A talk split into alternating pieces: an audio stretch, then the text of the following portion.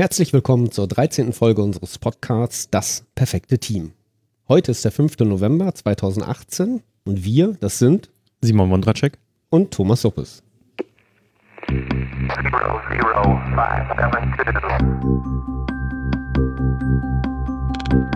How to build the perfect team.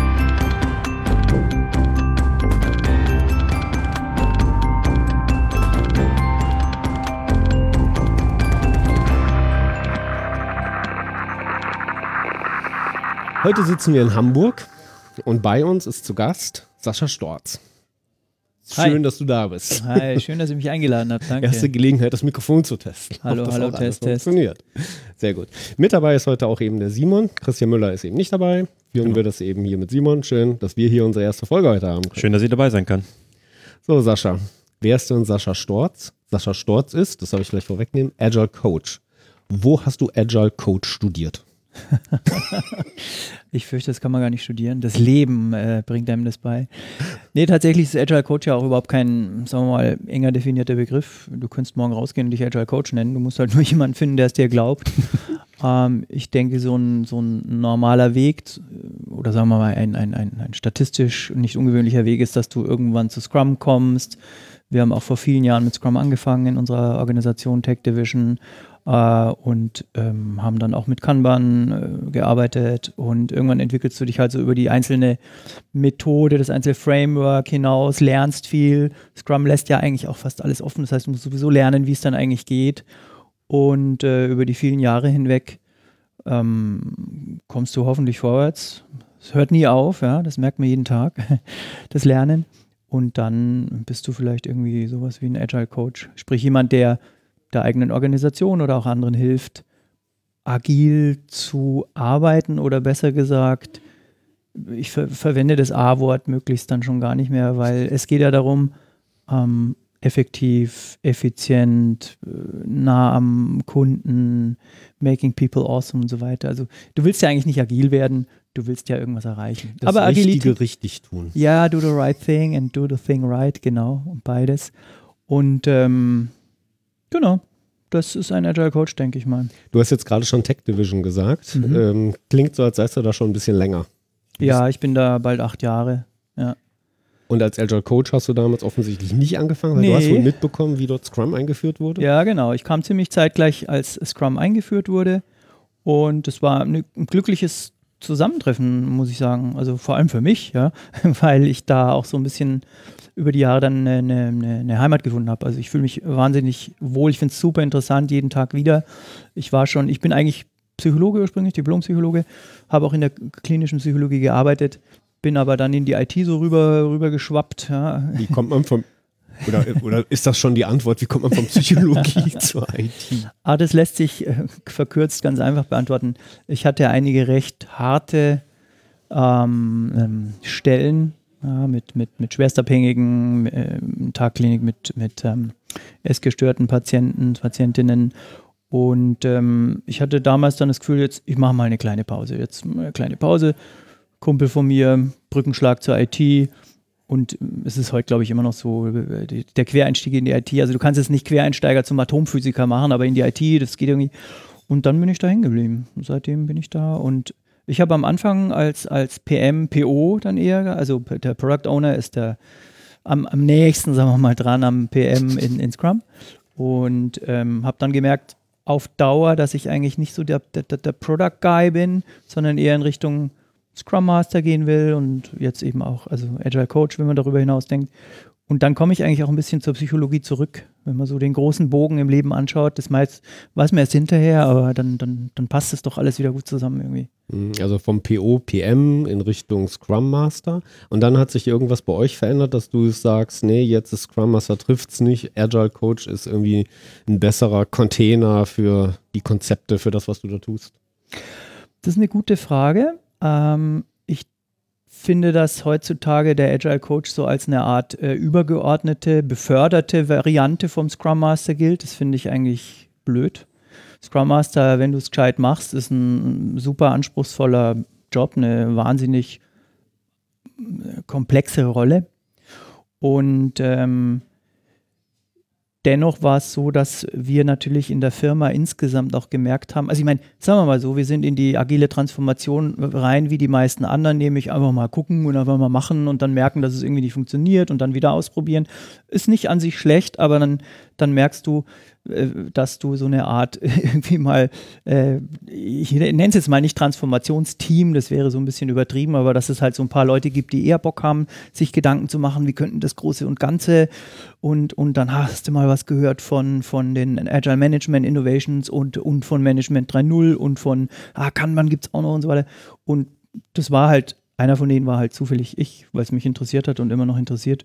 Und so hat sich das ergeben, dass ich dann über über die Zeit, sagen wir mal, über, äh, vom, vom einzelnen Team, das ein Scrum Master ja hat, ja, ein richtig guter Scrum Master hat ja ein Team, wie wir wissen, und nicht fünf, ähm, einfach ein bisschen auch geschiftet bin. Auch durch, durch Arbeit nach außen, ja, Coaching für andere Kunden oder Sichtbarkeit nach außen. Wir reden jetzt hier total selbstverständlich vom Scrum Master und vom Agile Coach, aber ist nicht der Scrum Master die Rolle, die ich vielleicht auch als erstes mal weglassen kann? So, ich will doch performen in meinem Team. Warum sollen die sich dann eigentlich auch noch, worüber sollen die sich denn überhaupt eigentlich unterhalten? Die haben doch bitte ihren Job zu machen. Du kannst sie schon weglassen, aber du machst halt dann kein Scrum. will ich auch gar nicht, sie sollen ja liefern. Ist auch voll, völlig okay. ähm, also ich, ich sag oft gerne in, in Workshops, du kannst agil sein, ohne Scrum zu machen und du kannst Scrum machen, ohne agil zu sein. Und es ist leider so, dass, also wenn du naiv anfängst, dann läuft es meistens so, das Team macht sowieso weiter das, was es immer gemacht hat. Die müssen programmieren, aus die Maus. Ähm, der PM, der wird jetzt PO, weil das ist dasselbe in grün, denkt man. Und der Scrum Master, ja, Scrum Master brauchen wir auch noch. Gut, dann macht der Schwashi auf 20 Prozent seiner Zeit, macht halt Scrum Master für diese vier Teams hier. Und ähm, erlebe ich viel, war bei uns so, muss man ganz offen sagen, haben wir unterschätzt am Anfang. Erlebe ich bei, den, bei vielen Kunden, bei denen ich bin, das ist die Rolle, die am Anfang unterschätzt wird, weil was soll der schon machen? Der ist doch dafür da, Impediments aus dem Weg zu räumen. Ja, wir haben doch nicht jeden Tag zehn Impediments, was soll er die ganze Zeit machen? Äh, wenn du aber überlegst, was es bedeutet, der Driver für Continuous Improvement zu sein und das Team wirklich zu coachen und dem, für das Team da zu sein, dann ist es sehr, sehr viel anspruchsvoller, als man das vielleicht so am Anfang sich denkt. Wie würdest du denn einem Unternehmen vermitteln wollen, dass sie einen Scrum Master brauchen? Das ist eine gute Frage. Ich weiß gar nicht, ob ich das vermitteln muss. Diana Larsen hat mal einen geilen Satz gesagt. Also ich war, hatte die, die hatte die Ehre, live dabei zu sein. Sie sagte, I'm not in the convincing business. Ja. Das heißt, wenn ihr Scrum machen wollt, wenn ihr lernen wollt erstmal, wie es geht, um dann von Scrum auch abzuweichen, und das gilt vielleicht für jedes Framework, ja, dann macht es erstmal so, wie es gehört. Und wenn ihr es so machen wollt, ist cool. Wenn ich euch helfen kann, ist cool. Wenn ihr was anderes machen wollt, ist auch cool. Aber macht nicht Scrum. Ihr kennt den Begriff Scrum But, ja. We're doing Scrum, but we don't have Stand-ups oder Scrum Master. Manche sagen auch, oh, don't have a Scrum Master. Oder Zombie Scrum oder wie sie alle heißen, die bösen Wörter. Ähm, wenn ihr es machen wollt, macht es gescheit. Jetzt ist es natürlich so, dass in der Realität, äh, lustigerweise, je, größer die Firma, würde man denken, desto einfacher wird es. Ja, Vollzeit Scrum Master ist aber nicht so. Also in den Konzernen äh, sehe ich selten Vollzeit, interne Vollzeit Scrum Master, die jetzt wirklich ein oder maximal zwei Teams haben, weil diese Rolle am Anfang, glaube ich, unterschätzt wird. Mhm. Wie du richtig gesagt hast, was macht denn der die ganze Zeit? Die sollen auch nicht so viel reden und Post-its und Bäume umarmen, die sollen ihre Arbeit machen, ja.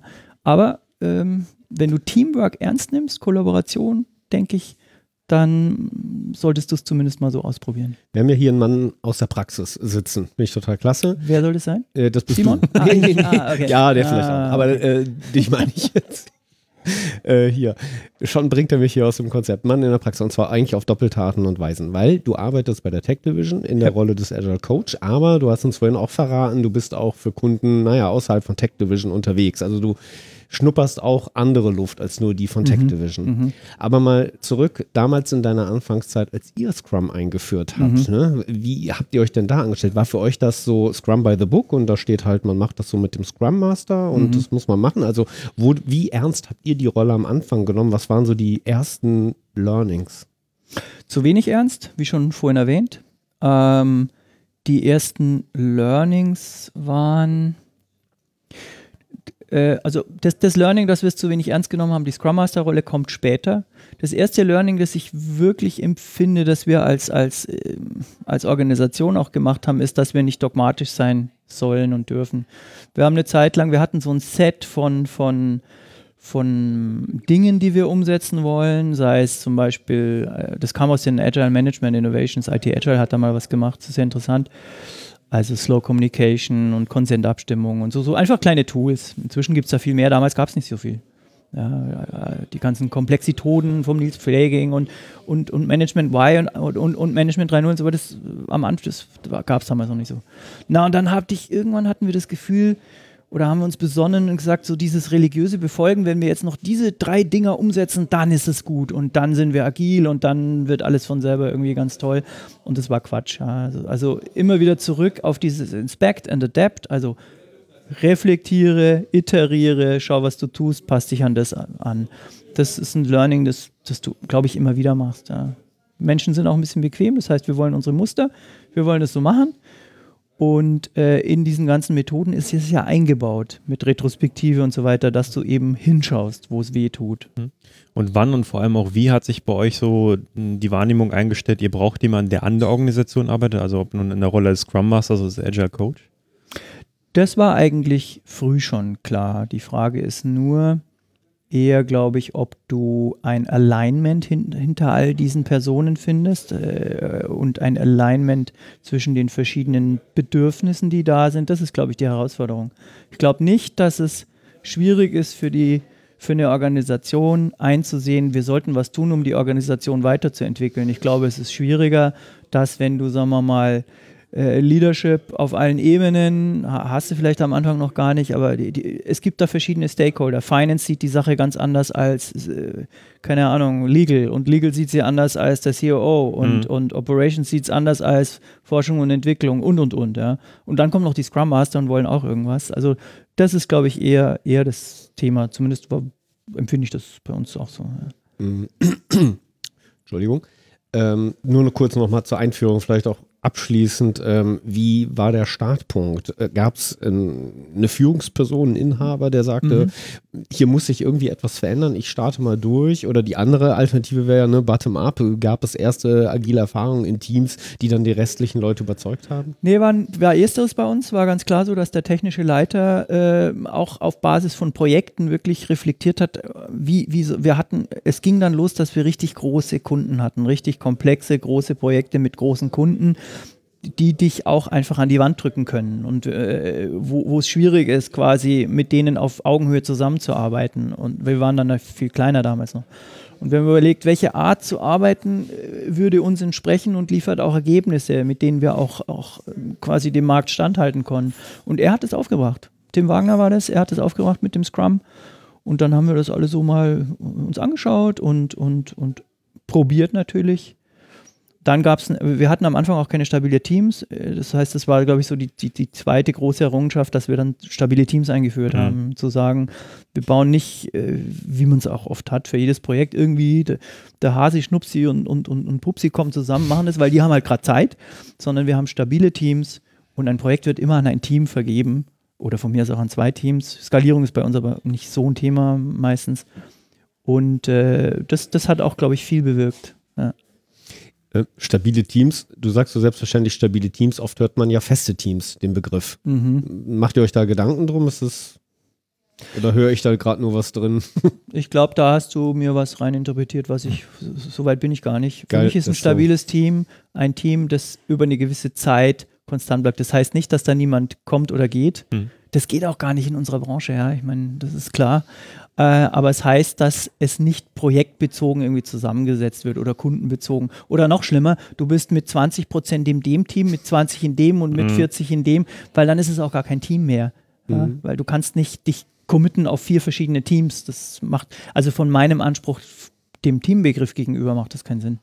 Äh, genau, darauf wollte ich eigentlich auch hinaus. Ne? Dieser Begriff feste Team, damit assoziiere ich so eine gewisse Undynamik, so etwas, ne? Die sind da jetzt drin und dann bleiben die auch drin. Ja, ja. Aber ähm, wie du schon meintest, ähm, wir erzeugen immer Stabilität auf Zeit mhm. und müssen dann eigentlich eher mit dieser Dynamik umgehen und dann ja. schauen, was verändert sich denn jetzt ähm, wieder. Idealerweise erzeugst du ja Stabilität, also sagen wir mal, eine positive Art von Stabilität auf, auf, auf Standards auf Kultur, weil es wird Veränderungen geben. Ich habe, das war von mir mal irgendwann Learning. Als Scrum Master, immer wenn jemand das Team verlassen hat, habe ich das ein bisschen empfunden wie so, wie so eine Niederlage. Äh, Ist jemand gegangen und war, warum und schlimm, schlamm, schlumm. Und wenn du vom Agile her denkst, ist es ja super bescheuert, weil Dinge ändern sich ja. Deswegen Mhm. sind wir ja agil, weil sich Dinge schnell ändern. Und insofern habe ich dann irgendwann versucht äh, zu verstehen und, und gelernt, emotional auch, das ist okay, wenn sich die Dinge ändern. Aber was stabil bleiben kann, ist, wie tickt das Team? Ist super schwierig, ja, weil jeder neue Zugang das Team verändert, ist klar, aber wie, wie, wie, wird, wie wird Kommunikation gelebt? Was für eine Fehlerkultur? Also ich will den Kulturbegriff jetzt hier nicht überstrapazieren, aber das sind Dinge, die du versuchen kannst zu halten. Je mehr Dynamik du im Team hast, desto schwieriger. Ja, wenn, wenn, wenn, wenn sechs von acht weg sind und sechs neue kommen dazu, dann fängst du von vorne an wahrscheinlich. Ja. ähm, äh, Projektteams, sowas hast du gerade noch genannt. Ich bin Mhm. dann in einem Projektteam oder eben besser eigentlich, ich bin in mehreren Ja, ja, Projektteams viele. drin. Das wäre dann, das hat schon mit Stabilität und, und fest äh, vielleicht auch gar nichts mehr zu tun. Sehe ich auch so. Fokus ist ein Wert von Scrum und Fokus heißt, ich weiß, was ich tue und ich verantworte das, ja. Mhm. Responsibility und so. Genau. Würde ich, ah, jetzt muss ich es nochmal nennen, weil jetzt kommt gerade der Gedanke nochmal wieder, weil aus den Projektteams heraus, ne, wenn du so klassisches Projektmanagement lernst, dann lernst du eben noch eine weitere Phase und das ist die Adjourning-Phase, wenn das Team wieder aufgelöst wird. Mhm. Ne, und das ist eigentlich genau das, was du, das willst du in der Stabilität irgendwie erhalten, Mhm. auch wenn es zu einer Fluktuation vielleicht Mhm. kommt. Behaupte ich jetzt mal, dass du das willst. Ich will das schon. Wie gesagt, man muss auch verstehen, dass Veränderung aber auch da was Gutes sein kann. Also es gibt auch mm, Coaches, die sagen, wenn ein Team zwei, drei Jahre zusammen ist, dann kann es da auch zu, zu Entropie kommen oder zu, zu, zu Verarmung und, und dann willst du vielleicht wieder, äh, brauchst du sogar jemanden neuen, der, der wieder neue Aspekte reinbringt. Also Diversity im Sinne von, das heißt ja, dass, dass Hundehalter und Hunde sich immer ähnlicher werden über die Jahre. Vielleicht werden sich die Teamleute auch immer ähnlicher über die Jahre und dann musst du wieder irgendwie ein di- diverses Element reinbringen. Oder der Coach und sein Team. Ja, aber ich, ich, ich glaube, was du ansprichst, ist richtig. Ich glaube, es geht darum, dass du, also aus welchen Gründen hast du die Fluktuation? Hast du sie, weil das Team, sag mal, sich aus wirtschaftlichen Interessen, weil jetzt irgendein Chef gesagt hat, hier für das Projekt müssen wir jetzt mal die Teams neu zusammenwürfeln und du machst das jetzt, du hast doch gerade hier ein bisschen Freizeit. Oder sind, sage ich mal, natürliche Effekte, dass man mal was anderes kennenlernen will oder halt Ja, einen neue, ja. frischen Winter reinbringen Wobei möchte. ein Aspekt, den, der da reinkommt, den wir noch nicht besprochen haben, ist, wenn das Team sozusagen den Eindruck hat, dass ein Teammitglied nicht passt oder aus irgendwelchen Gründen Mhm. eben das Team verlassen sollte. Das ist deswegen, äh, da haben wir nämlich auch ein, ein Learning hinter uns. Wir haben relativ früh Hiring by the Team eingeführt, einfach als, als im HR-Prozess. Weil irgendwie klingt es ja plausibel, die Leute, die mit denen ich dann arbeite, mit denen will ich am Anfang reden und die wollen mit mir reden. Und es ist auch so, dass das Team ein Vetorecht hat. Also es wird nicht jemand von HR eingestellt und der kommt dann, ich bin heute den ersten Tag hier. Das passiert alles im Team. Aber Hiring by the Team ist viel einfacher als Firing by Mhm. the Team. Und das ist, das, das braucht dann wieder so einen Reifegrad auch im, im Team oder eine, eine, ja, eine Offenheit und auch einen Mut, der, den, den du auch erst erarbeiten musst. Hast du da so einen, so einen Rückfall erlebt, dass die Leute dann in solchen Momenten doch lieber wieder sagen, lieber Chef, löse die Situation für mich Definitiv. auf oder Scrum Auf Master, jeden was auch Fall. immer? Auf jeden Fall. Ja. Ja. Habe ich auch echt erlebt, muss man so sagen. Die Zipgates haben gerade ein zweites Buch rausgebracht mit Workhacks, haben 18 weitere draufgepackt. Habe ich gelesen, ja. ne, Oder in wahrscheinlich habe ich die Vorversion gelesen, weiß ich jetzt nicht. Äh, ja, ja, jetzt die neuen und die gehen, drehen sich vor allem eben um Personalarbeit, Mhm. Arbeiten mit den Kollegen. Deswegen fand ich das ganz spannend, was du sagst. Mhm. Aber was ich auch spannend fand, war, ähm, ihr habt Hiring by the Team, damit seid ihr nicht gestartet am Anfang eurer Agilität, sondern Mhm. irgendwann habt ihr damit irgendwo angefangen.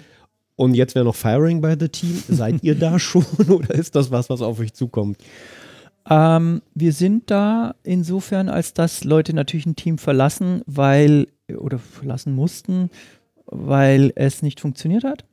Ähm, aber Wer hat es ihnen ge gesagt? Genau, es funktioniert im Moment noch nicht so. Ich weiß gar nicht, wieder hingehen, muss ich nachdenken.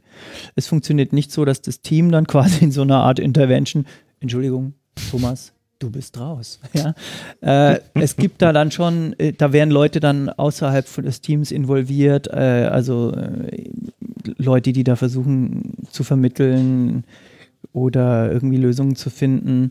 Und es war eigentlich im Moment dann in den meisten Fällen so, dass die Leute gehen dann einfach. Ja, das ist natürlich eine schöne Lösung, sage ich jetzt mal. Also wenn es ist selten, dass jemand dann sagt, nö, mir alles scheißegal. Ich bleibe jetzt hier ich sitzen. bleibe im jetzt hier sitzen und ihr müsst zahlen und ich mache einfach gar nichts mehr. Ähm, kommt auch vor, ja, ist Mhm. schwierig, aber ist selten, meiner Erfahrung. Hieß es, hieß es denn dann, dass die Personen das Team einfach nur verlassen oder auch tatsächlich die Firma? die Firma. Also das war dann, Ja. es gab nicht so eine Situation aus dem Team raus, ein anderes Team rein. Gab es auch, aber häufiger war Mhm. aus der Firma raus. Okay. Ja, es gibt tatsächlich Leute, die, die, die, also ich meine, wir haben eigentlich unseren Einstellungsprozess mit sehr viel Austausch und wie gesagt im Team und auch mal einen Tag da sein, wenn du willst und so, ähm, die aber trotzdem dann irgendwann merken, das ist nicht meine Art zu arbeiten. Mhm. ich habe keine Lust auf dieses, sagen wir mal, agil oder auf dieses äh, Post-it hin und her schieben oder was es denn auch sei, wenn man es mal negativ sagen will. Die wollen, ich sag's jetzt mal, das ist natürlich wertend, weil ich eher aus der agilen Ecke komme, aber die wollen wissen, was sie zu tun haben und das wollen sie halt machen. Die wollen nicht dauernd diskutieren und hin und her und das ist auch legitim, aber es funktioniert bei uns halt nicht so gut. Ich habe gerade Zipgate nur mal mit ins, ins Boot gebracht, weil vor meinem Auge tat sich auf einmal so eine Zeitachse irgendwie auf, Mhm. so eine, dass man als agiles Team irgendwann anfängt. Das wäre schon ganz cool, wenn wir mitentscheiden, wer halt in unser Team Mhm. reinkommt. Vielleicht nicht nur in der Firma, sondern auch in das Unternehmen mit einsteigt. Mhm. Und irgendwann später scheint zu dieser Punkt zu kommen, äh, wenn das nicht funktioniert, müssen auch wir als Team die Verantwortung übernehmen und das irgendwie mit kundtun. Und der Tim Moyes erzählte das so. Ich habe so verstanden, dass die das auch noch nicht so lange machen, Mhm. aber dass dann irgendwann der Schritt kam, warum muss ich als Geschäft, dass ich als Geschäftsführer einen Softwareentwickler nicht einstelle, leuchtet mir ein, Ja. weil irgendwie wissen alle besser, was Programmieren ist, als ich Mhm. als Geschäftsführer. Aber warum muss ich als Geschäftsführer jemanden vor die Tür bitten oder ihm erzählen, das funktioniert nicht, es ist ja nie eine schöne äh, Ja. Angelegenheit. Warum tun die das dann auch nicht? Und er meinte, das ist, dieser Effekt sei halt enorm, wenn ein Team das jetzt auch selber mit ihm übernimmt, also die 360-Grad-Verantwortung sozusagen übernimmt. Das finde ich extrem und ich glaube aber, dass man es so, war, haben wir nicht gemacht, aber man, inzwischen würde ich es eher so einführen, dass ich dieses Gesamtpaket an Verantwortung auch diskutiere mit dem Team, weil es denkt halt keiner dran, ja, und es macht natürlich mehr Spaß, jemanden einzustellen, Mhm. als ihn auszustellen. Es tut, tut weniger weh und und und. Äh, und ich habe schon die Erfahrung gemacht, und das gilt für uns alle, also da will ich keinen Finger zeigen, aber es gibt halt die Seiten an, an diesem Agenda, an diesem, an diesem, an diesem paradigmatischen Shift, den Agile wahrscheinlich bedeutet, die sind total cool für mich. Ja, ich bin empowered und ich habe viel mehr Spielräume. Und auf der anderen Seite gibt es aber auch Sachen, ja, ich habe plötzlich Verantwortung und, und Joint Ownership und so weiter. Und das ist nicht immer so toll, ja. Dann nehme ich lieber nur die guten Sachen. Und, nicht, und so ist es vielleicht auch bei Hiring und Firing bei der Team. Das heißt, äh, von Chris Avery, dieser Responsibility Process, äh, auf der Konferenz, auf der wir hier sind, war ja heute ein toller Vortrag dazu. Du brauchst relativ viele Schritte, bis du da oben bist, diese Gesamtverantwortung wirklich zu übernehmen. Mhm. Und dann als Team finde ich es nochmal einen Schritt schwieriger, weil es natürlich im Diskurs passieren muss. Es reicht nicht, wenn es ein Einzelner tut. Wir müssen es zusammentun. Das finde ich jetzt äh, ganz toll. Jetzt sind wir schon beim Feuern angekommen. wir gucken schon, dass die Ja, Teammitglieder schnell, das Team wieder verlassen. also ziemlich schnell durchgelaufen. Ganz agile, ne? Also rein und raus. Die auf. Leute. genau, Der agile, Storz, ja, das war der, der immer über Leute feuern gesprochen hat. Ja, cool. Schön, dass du das nochmal zusammenfasst. Damit ist, glaube ich, die Folge auch beendet. Und Mhm. Nee, also wenn ihr da Hilfe braucht, ruft mich an. Agile Mitarbeiterfluktuation. Aber ich eigentlich hierauf hinaus wollte, unser Thema heute ist nicht äh, firing äh, your best, keine Ahnung, friend, äh, sondern Vertrauen Mhm. als Grundlage für das agile Arbeiten. Mhm. Und damit würde ich eigentlich mal einsteigen. Sascha, äh, was ist denn Vertrauen? Was ist Vertrauen? Du hast es ja sogar studiert. Du hast ja viel mehr Ahnung. Ich habe Vertrauen studiert. Ja, naja, Psychologie. guter, guter Punkt. Was ist Vertrauen? Ich versuche mich mal. Ähm, Vertrauen bedeutet, dass ich weiß, ich werde wahrgenommen, ich weiß, ich werde gehört, ich weiß, ich darf ähm, alles fragen, alles sagen. Es, es wird, ich werde nicht ähm, klein gemacht oder irgendwie muss, muss, muss ähm, Folgen fürchten, wenn ich mich präsentiere, öffne, zeige.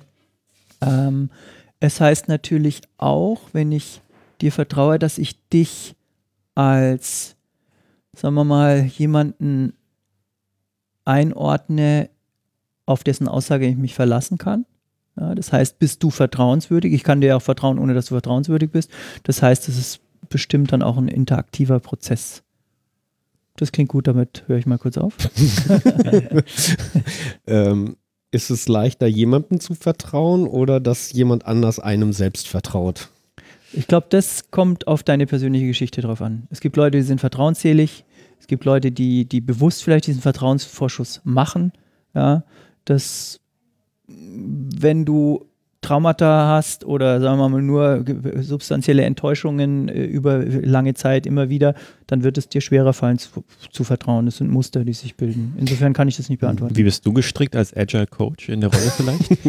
Ich vertraue eher und wundere mich dann manchmal, dass es nicht funktioniert, aber echt so ein bisschen naiv auch. Also, Gibt's doch nicht jetzt, verstehe ich jetzt gar nicht. Also, ähm, ja. Es gibt irgendeine amerikanische Sängerin, ich- mir Name fällt, mich, fällt mir gerade nicht ein, die sagt, Don't let life turn you into a bitter, abusive bitch. Und das kann sich eigentlich jeder von uns irgendwie vorhalten. Solange du noch vertrauen kannst, bist du da noch nicht. Ist doch gut. Ist das nicht vielleicht sogar eine Eigenschaft von Agile Coach oder so, dass ihnen das Vertrauen leichter fällt? Oder Ich bin gegen, äh, grundsätzlich nicht so für Eigenschaftsmodelle. Also insofern, äh, was ist der gute Coach, was ist der gute Leader, was ist der gute Psychotherapeut? Das stellt sich fast immer als Bullshit raus. Ist leider so. Ja, das ist situativ. Das, äh, du musst deine Art finden, ein guter Leader, ein guter Coach, ein guter Agilist oder was zu sein. Die musst du finden und die kann für dich, für dich und für mich anders sein. Das heißt aber nicht, dass wir deswegen der eine von uns besser oder schlechter ist. Also Antwort lautet nein.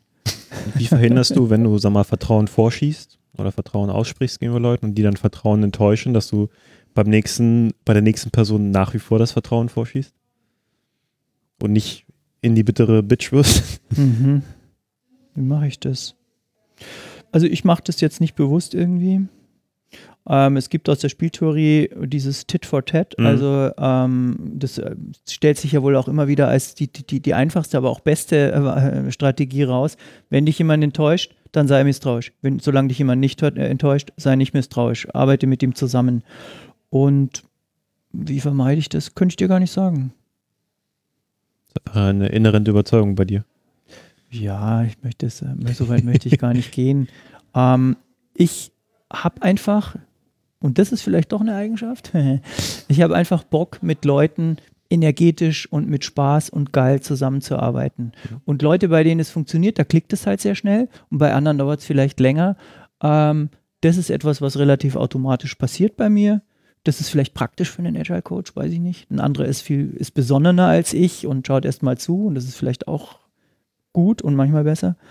So tick ich und das Problem, dass ich den Vertrauensvorschuss nicht mehr geben kann, habe ich jetzt nie empfunden. Müsstest du andere fragen, ob es so ist, aber ich habe es jetzt so nie empfunden. damals hätte man vielleicht gefragt, ähm, bist du teamfähig beim Einstellungsgespräch? Lass mich kurz überlegen. Ja, natürlich. genau. Wer nicht teamfähig ist, hebe jetzt bitte schnell die Hand. Warum reden wir überhaupt über Vertrauen innerhalb der Teamarbeit? Das Team soll doch Resultate liefern. Mhm. Was hat bitte Vertrauen damit zu tun, dass sie einfach nur liefern, liefern, liefern sollen? Das Team soll ja als Team liefern. Also wir machen ja diese ganze Teamgeschichte deswegen, weil wir davon ausgehen, in der heutigen komplexen Problemlage, sage ich mal, ich erspare euch VUCA-Welt und Komplexität und diese ganzen Sprüche, aber nehmen wir mal an, es ist komplexer als vor 100 Jahren. Es ist mehr Knowledge Work als vor 100 Jahren. Es ist alles schnelllebiger, du brauchst mehr Innovation, mehr Kreativität, mehr ähm, Zusammenarbeit auch zwischen Funktionen also Disziplinen, um schnell und gute Ergebnisse zu kriegen. Das heißt, du musst, du bist darauf angewiesen, dass Menschen in Teams gut zusammenarbeiten. Klar, mit Ergebnissen hast du recht, aber auch auf eine Art und Weise, die es zulässt, eben ähm, innovative, kreative, schnell anpassungsfähige äh, äh, äh, Wege zu verfolgen und, und, und Ergebnisse zu liefern. Und das heißt, dass du wahrscheinlich Teams brauchst, in denen was herrscht, was man psychologische Sicherheit nennt. Ähm, das, ich weiß nicht, wo der Term ursprünglich herkommt. Die Amy Edmondson hat dazu viel geforscht, von der gibt es auch einen geilen TED-Talk dazu. Ähm, wenn ich die Sicherheit habe, dass ich Vorschläge machen kann, ohne dass ich blöd angeschaut werde, dass ich was Dummes fragen darf und, und, und, ähm, dann habe ich den Vorteil, dass wir mehr profitieren von vom Denken jedes Einzelnen. Währenddessen, wenn nur der Chef sagt, so und so machen wir es, und die anderen sagen, okay, dann denkt eigentlich nur einer. Und wahrscheinlich der, der nicht unbedingt der Subject Matter Expert ist oder der, der nicht für alles Subject Matter Expert sein kann. Ja. Und das ist ein Punkt, warum wir über Vertrauen reden müssen, wenn wir über Teamarbeit sprechen. Ähm, es ist relativ naheliegend, finde ich, wenn du einfach nur eine Arbeit machen musst, wo es darum geht, körperliche Arbeit, schnell äh, weglaufen vor Gefahr oder sowas, dann brauchst du dieses Vertrauen nicht. Dann brauchst du auch keine Teamarbeit. Dann musst du einfach schauen, dass es schnell funktioniert. Und so ist eigentlich das Säugetier die meiste Zeit über die, über die Entwicklungsgeschichte her hat so funktioniert. Gibt es eine Gefahr, muss ich schnell handeln. Fight or flight. Das ist nicht mehr die richtige Problemlösungsstrategie für die meisten Sachen, denen uns, die, die uns heute begegnen. Und äh, je nachdem, in welchem Modus wir sind, ähm, haben wir da auch unterschiedliche Teile im Gehirn, die da, also Präfrontalkortex, wo es mehr so darum geht, wirklich nachdenken, den brauchst du gar nicht mehr, ja. Wenn ich dich anschreie, wenn ich dich unter Stress setze, wenn ich sage, morgen musst du es auf meinem Schreibtisch, dann hast du nicht mehr Kreativität, dann hast du nicht mehr Innovation, dann bist du gestresst, dann bist du in Gefahr, dann versuchst du das Problem irgendwie zu lösen. Okay, du brauchst Umgangsformen miteinander. Und als Ja. Team muss man arbeiten, weil kein einzelner Mensch kann doch alles verstehen. Ne? Wir teilen halt unsere Ja. Wissen, deswegen finden wir uns mit verschiedenen vielleicht Schwerpunkten crossfunktional irgendwie zusammen. Das ist das eine, aber es geht noch darüber hinaus, es, es gibt Studien, NASA, NASA, NASA-Spiel heißt es, glaube ich. Also es gibt schon Grund zur Annahme, dass ein Team, also wenn mehrere Leute ihre Köpfe, ihre Erfahrung, ihr Wissen und so weiter zusammenwerfen, dass bessere Ergebnisse rauskommen, als wenn ein einzelner Experte das macht. Das ist nicht immer so, aber es ist fast immer so. Und gerade je un, un, un, un, sagen wir mal, unbeschrittener das Terrain ist, auf dem du dich bewegst, sprich Innovation, sprich äh, Online-Welt und so weiter, desto eher gilt es natürlich. Also auch das spricht dann für Teams. Mhm. Da fällt mir schon Aristoteles bei, aber auf den will ich noch gar nicht kommen. Ja, also dass die Summe mehr ist als die, die einzelnen äh, Teile. Ist das von Aristoteles, Mhm. wenn du sagst? Ja, jetzt muss ich spoilern, ne? Das ist nämlich genau dieses, deswegen hat Google ja damals dieses Also, gar Projektteam da aufgenommen. Ne? Ja, nee, ich Das wusste das so schon, der- ich wollte nur gucken. natürlich, natürlich. Nee, worauf ich eigentlich hinaus will, ist, Mhm. weil ähm, du äh, redest ja auch selber über solche Sachen. Auf Mhm. Konferenzen kann man Mhm. dich ähm, hier und da mal hören. Und ähm, als ich dich da mal gehört habe, ich glaube in Köln war das seinerzeit, da hast du den äh, Lencioni gebracht. Mhm. Die Five Dysfunctions of a Team. Ne? Und wenn Mhm. ich so hingehe, es geht doch hier um das Ergebnis, das Ziel, Mhm. dann ist es so, er hat so eine Pyramide eben als Konstrukt, dann ist das Result ganz oben in der Ecke, also ganz oben in der Spitze, no, nicht auch in der Ecke, Mhm. aber diesmal In der attention Spitze. to results, ne? Ja. Genau, ne? Mhm. also ich will, dass, um es positiv zu formulieren, die Ja. sollen ja Ergebnisse liefern. Mhm. Und ganz unten in seiner Pyramide, die, der große Fuß, das ist eben dann Mhm. das Vertrauen. Aber in der Mitte hängt ja auch noch so ein bisschen was. Wenn man mal den Gedanken weiterspinnen, könnte man natürlich sagen, Vertrauen ist nur ein Mittel zum Zweck, dass ich Ergebnisse kriege. Das ist natürlich ein bisschen eine, eine, eine i- i- unhumanistische Art, auf die Sache zu gucken. Ich denke natürlich schon, dass es auch einfach ein, ein, ein schöneres Leben für uns anderes, Arbeitsleben für uns alle ist, wenn wir äh, in der Arbeit Erfüllung finden, Vertrauen finden, es sind bedeutungsvolle Beziehungen und bedeutungsvolle äh, Ziele verfolgen können. Ähm, aber worauf der Lencioni, denke ich mal, abzieht, ist, dass wenn du diese Basis von ähm, Trust und ähm, Konf Konfliktfähigkeit, das ist die zweite Ebene oberhalb von, von Trust, wenn du die nicht hast, dann wirst du nicht die, dieselbe Power auf die Straße bringen, was Ergebnisse betrifft. Ja, wenn wir uns nicht grün sind im Team, werde ich schauen, dass Fehler, die ich mache, äh, dir angelastet werden. Wenn wir Bonussysteme haben, die auf die Person gehen und nicht aufs Team, dann werde ich schauen, dass ich gut abschneide und nicht du. Also es, es gibt in der Arbeitswelt und auch in der menschlichen Psychologie, fürchte ich, oder Natur viele Mechanismen, die dann dafür sorgen, dass wir nicht das optimale Ergebnis kriegen. Und Sind- durch vertrauensvolle Teamarbeit versuchst du das eben herzustellen. Sind dir in der Praxis ähm, Teams oder Situationen begegnet, wo genau dieses Vertrauen fehlte? Und wenn ja, wie hat sich das dann geäußert? Also ich finde das leider relativ häufig, dass das Vertrauen fehlt. Und das äußert sich in einer Formulierung, und die heißt die und wir. Das ist jetzt ein bisschen billig, aber ähm, der Marquet mit dem Turner Ship Around, wir haben heute eine coole Keynote von ihm gehört, der sagte, und ich kann den Spruch noch nicht, Santa Fe war sein, sein, sein Boot, ja, sein, sein U-Boot, wo er diese neue Managementmethode einführen musste, weil er, weil er gezwungen war. Ja. Weil er keine Ahnung Weil er keine Ahnung hatte, hatte, wie das. Schiff funktioniert, genau. Ähm, cooles Buch, muss man, muss man sich anschauen. Und er sagte, there is no they on the Santa Fe. Ja? es gibt nicht, die anderen haben es falsch gemacht oder der hat nicht geliefert, deswegen konnte ich ja nicht. Es gibt ein wir. Und ich sage das oft immer, wenn ich in einer Organisation oder auch in einem Team höre, die Frontend-Entwickler, die PO hat das und das gemacht, dieses die und wir, Mhm. dann hast du einen Mangel an Vertrauen und, und, und Zusammenarbeit und, und ja, und deswegen leiden auch die Ergebnisse. Hm. Äh, Konfliktfähigkeit hast du gerade genannt. Also Vertrauen ist offensichtlich die Basis so in Mhm. diesem Modell. Die Basis dafür, um überhaupt miteinander in Konflikt treten zu können, ohne dass es halt eben persönlich wird. So verstehe ich In den das. ne? Das ist konstruktiven nicht- Konflikt genau. würde ich auch so sehen, ja. Also ich meine, beim, beim, beim Lencioni muss man dazu sagen, ich meines Erachtens ist das kein empirisches Modell, sondern er hat sich das halt einfach überlegt. Und er, er vermarktet es auch gut und es sind kluge Ideen. Und ähm, ich sehe es als Modell, ja. All models are wrong and some are useful. Und ich finde es ich find's nützlich zu gucken, was ist mit Vertrauen, was ist mit Konfliktfähigkeit, was ist mit Accountability, also diese, diese, diese Ebenen von seiner Pyramide. Ähm, man kann schon Konflikte haben ohne Vertrauen, dann schnauzt man sich halt an. Das ist halt nicht so wahnsinnig produktiv. Mhm.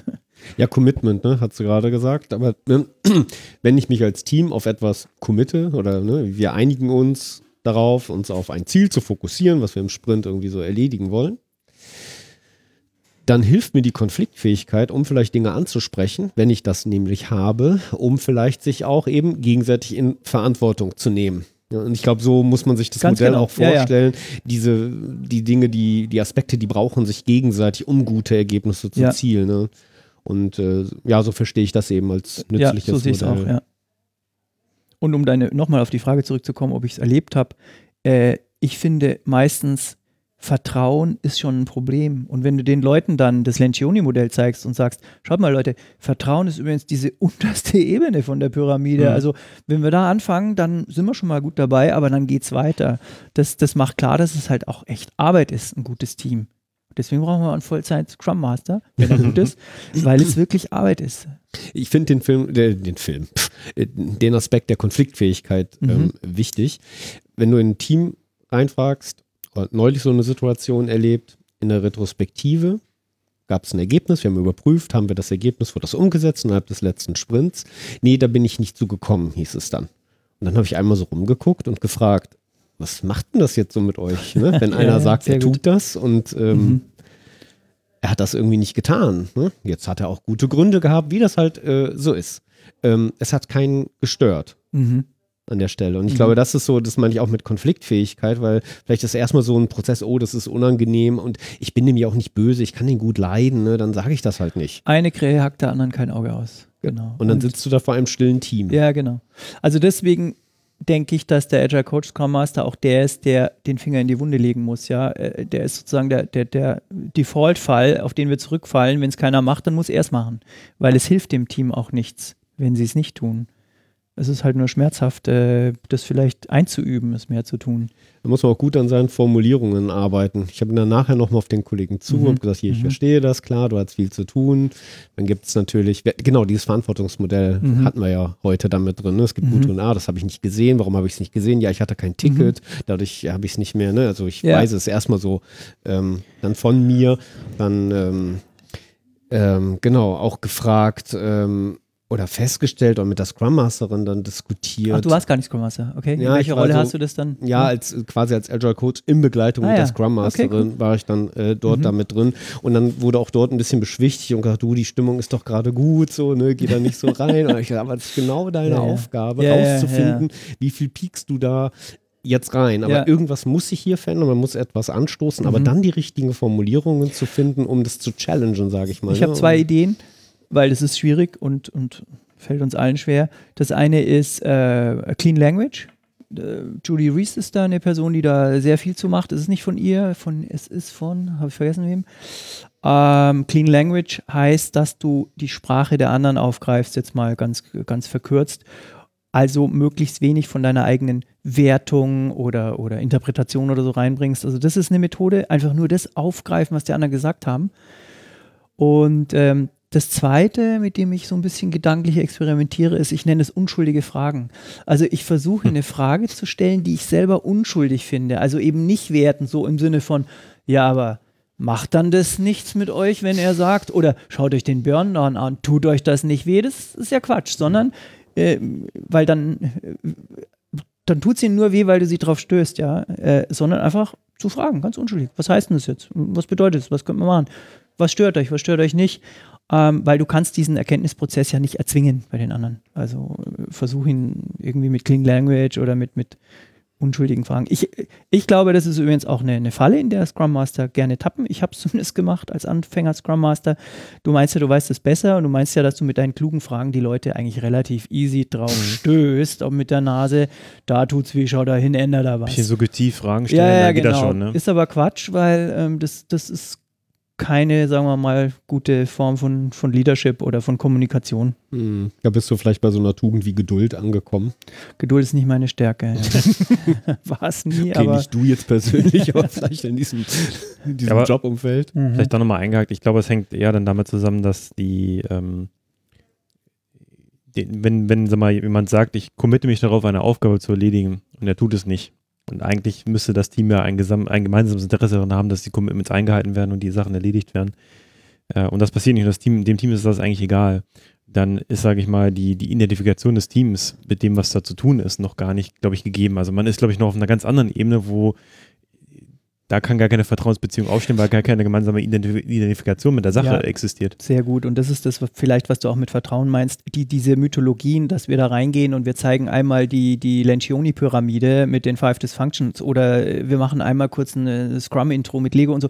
Und schwuppdich ist das ein gutes Team, das gut agile arbeiten kann und so. Das ist einfach Quatsch. Das funktioniert nicht. Das, das muss man leider immer wieder feststellen, dass die Leute das Investment von diesem Change-Prozess halt einfach un unterschätzen. Ja, eine längere Aktion offensichtlich, um agil zu werden. Auch schön, was du gesagt hast. Wann ist man denn fertig mit agil werden? Ist man fertig irgendwann? Du hast ja vorhin schon diesen Inspect and Adapt Zyklus Ja. eigentlich genannt. Also, Aber ja. Agilität, glaube ich, wird oft erstmal verstanden als ein stinknormaler Mhm. Change-Prozess, der beginnt irgendwann. Mhm. Dann verändere ich etwas, klar, habe ich Performance-Abfall, aber dann später wird alles besser und dann behalte ich diesen Zustand fertig und Transformation, Agilität abgeschlossen, Ja. Projekt erledigt. Nächstes, jetzt kommt Digitalisierung dran. ja, genau. Und Blockchain und AI und was nicht alles. ja. Ja. Nee, das hört nicht auf. Und, und auch hier würde ich nochmal, wie vorhin sagen, es geht ja nicht darum, immer agiler zu werden, sondern es geht darum, von mir aus immer zufriedenstellender für alle Stakeholder, anpassungsfähig, nachhaltig, äh, solide, lieferfähig und so weiter zu werden. Wir nennen es manchmal einfach Agile, aber wir sollten nie vergessen, es geht nicht darum, agil zu sein, sondern es geht darum, um diese, ich habe jetzt mal ein paar Beispiele genannt, äh, Ergebnisse zu erzielen, Lieferfähigkeit, Zuverlässigkeit ähm, und ähm, das kann, das, das hört nie auf. Der Lernprozess hört nie auf. Also ich will jetzt hier nicht mit einer von der lernenden Organisation anfangen, aber wenn du nicht in der Lage bist zu lernen, dann wirst du nicht überleben wahrscheinlich die nächsten. 10, Ich finde das 20 Jahre. Stichwort aber trotzdem gut, das äh, von der lernenden Organisation ist vielleicht Ja. auch sehr strapaziert Ja. äh, in dieser Tage.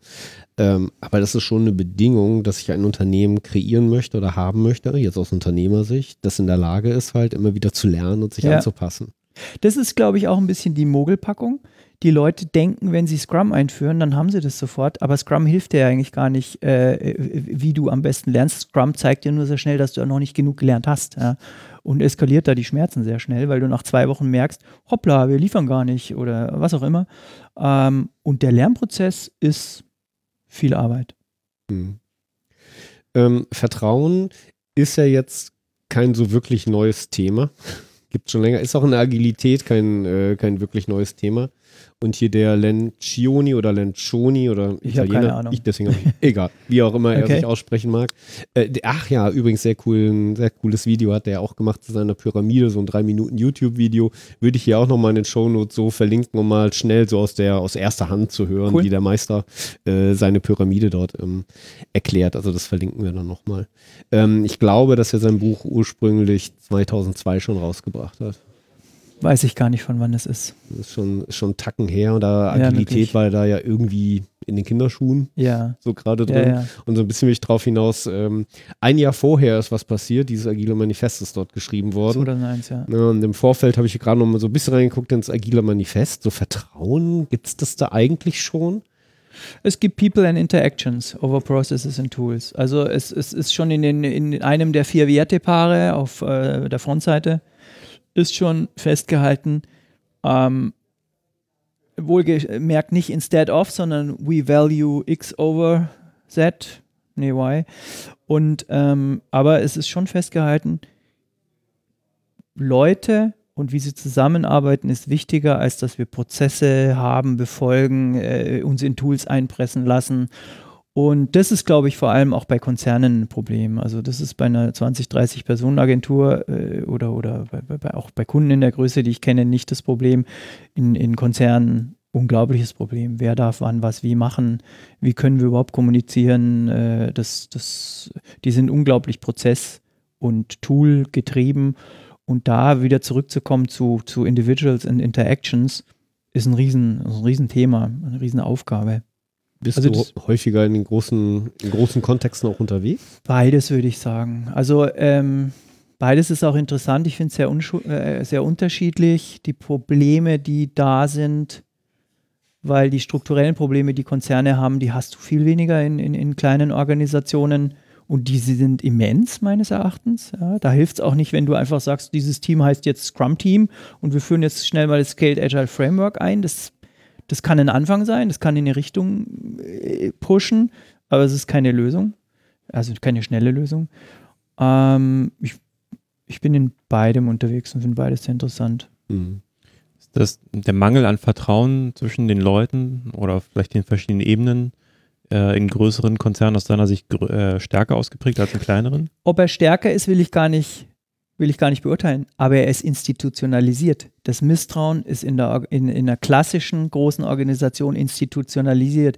Die ganze Hierarchie, die ganzen Prozesse, die ganzen äh, Top-Down-Prozesse, äh, äh, die du hast, sind darauf ausgelegt, zu verhindern, dass irgendwer irgendwas macht, was er vielleicht nicht sollte, nicht dürfte. Ähm, also was die Leute da zum Teil nicht dürfen, ihr, kennt ja sicher auch Beispiele, ist, ist, ist absurd. Und die eigentliche Wertschöpfung passiert dann dadurch, dass die Leute diese Regeln und, und Prozesse irgendwie äh, um, unterwandern oder heimlich doch mal mit jemandem anderen.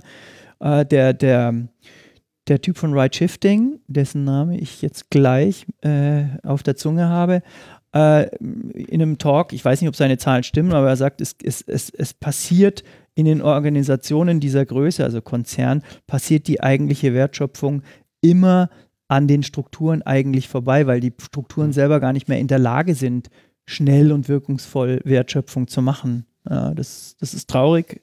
Aber ich kenne von, von Konzernen, also oder auch von Leuten, die da, die da unterwegs sind, dass du mit U-Boot-Projekten erstmal irgendwie was umsetzen musst, weil du es sonst gar nicht, sonst kannst du es gleich vergessen, ja? sonst kriegst du es gar nicht auf die Straße. Das heißt, meiner Meinung nach ist die klassische hierarchische Organisation das Gegenteil von Vertrauen. Da geht es um, ich meine, Command and Control. Ja? Ich würde gerade sagen, es, es tendiert ja auch dahin, dass es so eine, eine Frage von Macht und Einfluss ist. Also wenn ich dann im Hinterzimmerchen mit dem anderen Kollegen bei einer Zigarre, um das mal Klischee zu bedienen, in der Lage bin, eine Schei- Entscheidung herbeizuführen, dann macht mich das ja auch plötzlich wichtig, weil ich der in der Lage bin, ich kenne die Leute gut und äh, kann das noch bewegen. Du konntest halt vor 100 Jahren damit auch Ergebnisse erzielen, die äh, super funktionieren. Ja, du musstest halt einfach T-Modelle, also beim Ford, die schwarzen Autos zusammenbauen und dieser Arbeiter am Band, der muss auch echt ein wenig wissen. Der muss keine Vision haben, der muss auch keine Entscheidung, Entscheidungsspielräume, die, Mhm. der soll ja keine Entscheidungsspielräume haben, sonst dreht er die falsche Schraube rein oder was. Das ist heute nicht mehr so. Das funktioniert heute nicht mehr so gut. Das war aber auch nur so, weil es ein Markt war, wo du sagen konntest, ihr könnt jede Farbe haben von dem Auto, Hauptsache, Hauptsache sie ist schwarz. schwarz. Ne? So, ne? Dann kann ich das Ja. natürlich diktieren, in Ja. dem Moment, wo die Märkte beginnen, sich auszudifferenzieren, die Produkte irgendwie komplexer werden, Ja. äh, klappt das dann auch weniger gut, ne? wenn das Denken ausgelagert wird. Genau. Die Hände machen das eine, das Gehirn macht das andere. Ich glaube, auch da hat es nur gedauert, bis jemand anders auf den Markt kam, als die Amis den Japanern die Technik teilweise rübergegeben für veraltete Autos und die Japaner angewickelt, die eigene Autos entwickelt haben. Irgendwann haben die den Rang abgelaufen, weil sie halt eben dieses das Kaizen-Verfahren in so einen Feedback-Mechanismus eingebaut haben und dann doch ein bisschen agiler auf Probleme und Sachen reagiert haben und jeder Mitarbeiter halt mal schnell das Fließband stoppen konnte. Da also eigentlich Vorteile durch Vertrauen. Ne? Genau. Mhm. People in Interactions hatten wir gerade als Wert im agilen Manifest. Mhm. Die schreiben, dabei bleibt es auch stehen von den Werten. Ich finde das eigentlich ganz smart, weil es wird nicht detailliert gesagt, wie das jetzt geht. Es sagt nur, wir schätzen Mhm. Menschen, menschliche Interaktion mehr Mhm. als ähm, Prozesse. Ähm, wie das jetzt zu tun ist, tut man nicht, aber das soll, will das agile Manifest ja auch nicht. Es Genau. lässt ja irre viel Bandbreite Genau. offen äh, in die Realisation, auch wenn man, auch wenn unsere Scrum-Väter damals ja auch irgendwie mit dabei Die waren waren. dabei, ja. die beiden. Und die da vielleicht auch da so ein bisschen ihre Duftmarke hinterlassen haben. Äh, wir haben auch noch ein bisschen gerade in die zwölf Prinzipien reingeschaut. Okay. Ich lese das gerade nochmal vor, da wo ich glaube, was gefunden zu haben. Errichte Projekte, jetzt in der deutschen Übersetzung halt, Mhm. aber original da. Errichte Projekte rund um motivierte Individuen, gib ihnen das Umfeld und die Unterstützung, die sie benötigen und vertraue darauf, dass sie die Aufgaben erledigen. Mhm. Vertraue darauf, dass sie die Aufgaben erledigen. Die Frage ist, was hast du denn für eine Alternative? Es ist ja, es ist ja eine Scheinalternative. Kontrolliere, dass sie die Aufgaben erledigen. Ja, und wenn sie es nicht tun? Und vorher sind dann hol schimpfst andere du sie Leute ganz ran. doll und dadurch, äh, es wird nicht viel besser dadurch, ja. Also wie gesagt, du kannst ja durch, durch extrinsische Motivation, also viel Geld oder, oder Peitschenhiebe, kannst du primitive Dan Pink, ja, Drive, da gibt es übrigens auch ein geiles Video dazu mit so einer, mit so einer ähm, ähm, Animation, empfehle ich sehr, es geht ganz schnell, von Dan Pink, Drive. Du kannst für primitive Arbeiten die Performance verbessern durch Strafe oder extrinsische Belohnung für Arbeiten, die nicht so geartet sind. Also alles, wo irgendwie Denken mit Mhm. dabei ist, geschweige denn Kreativ Kreativität und so weiter, kannst du das nicht einfach aus dem Boden stampfen, indem du die Leute incentivierst, sagen wir mal, auf eine, auf eine so eine so eine altmodische Art oder indem du sie bestrafst. Gerade dadurch, dass heutzutage ja der Knowledge Worker das eigentliche Kapital ist und wenn du den verlierst, naja, dann hast halt einen weniger und deine Konkurrenz hat den. Und wo nimmst du die her? Ja, wir suchen alle, alle, alle Leute, äh, weil, weil es zu wenige gibt, die Know-how haben. Das heißt, wenn du diese Leute verlierst, dann verlierst du deine, ich sag mal so Marx, Marx-mäßig, deine Produktionsmittel. Das ist äh, ziemlich unangenehm. Warum fällt es äh, Leuten, oder sagen wir mal so den klassischen alten Chef, so schwer, dieses Vertrauen zu übergeben oder zu vermitteln und auszusprechen? Da kann ich nur spekulieren. Eine, no offense, ihr Chefs da draußen, aber eine Theorie, die ich habe, ist, dass ähm, solche klassischen Strukturen äh, so, so ein, sagen wir mal, tendenziell narzisstisches Typ A Persönlichkeitsmuster äh, äh, begünstigen. Also du wirst Chef, weil du eben chefig bist. Und jetzt bist du so vielleicht egal ob von Natur aus oder so geworden, ist mir völlig egal, aber du machst es jetzt 30 Jahre lang so. Und jetzt sollst du das plötzlich diametral ändern. Mein Gott, also jeder, der es schon mal versucht hat, sich irgendwie zu ändern, weiß, es ist echt schwierig, sich zu ändern. Und das ist ein relativ grundsätzlicher Shift eben von Command and Control zu Empowerment und, äh, und, und, und Vertrauen und so weiter. Ich glaube, das ist ein Grund, einfach, die, was die Leute jetzt la- jahrelang gelebt haben und warum sie vielleicht sogar selekt, selektiert wurden damals, ja. Mhm. Wenn du damals hinkamst und sagst, ich will die Teams empowern oder auf Augenhöhe äh, vor, vor 50, 60, ich glaube nicht, dass die Leute das toll gefunden hätten und dich dann als Chef eingestellt hätten oder als, als, als Führungsperson eingestellt hätten. Wisst ihr, was ich meine? Ist so eine Bewegung, die gewinnt heute ja eine ganz andere Geschwindigkeit. Ne? Das passiert gerade an vielen Stellen. Gibt viele Konferenzen, viele Menschen reden darüber, berichten auch, an welcher Stelle sie gerade so, so sind. Du sprachst ja schon von diesem ungeheuren Schiff, diese ungeheure Bewegung, die da irgendwie drin ist. Und das passiert nicht mal eben von jetzt auf gleich. Diese Bewegung mit Servant Leadership oder so, die sind ja schon, das ist ja eigentlich alt. Das neu ist es nicht. 70er Jahre haben wir da schon Sachen. Peter Drucker wird da ja immer äh, auch mit äh, zitiert. Und ich habe neulich nochmal nachgelesen bei Hermann Hesse. Da gibt es auch einen Roman. Findest du das auch? Also, und je weiter Ja, ja. man gucken würde, würdest du das. Bestimmt. Natürlich die Frage ist, was ist Mainstream? Was ist sozusagen das, das, das grundsätzliche Paradigma, mit dem wir alle leben?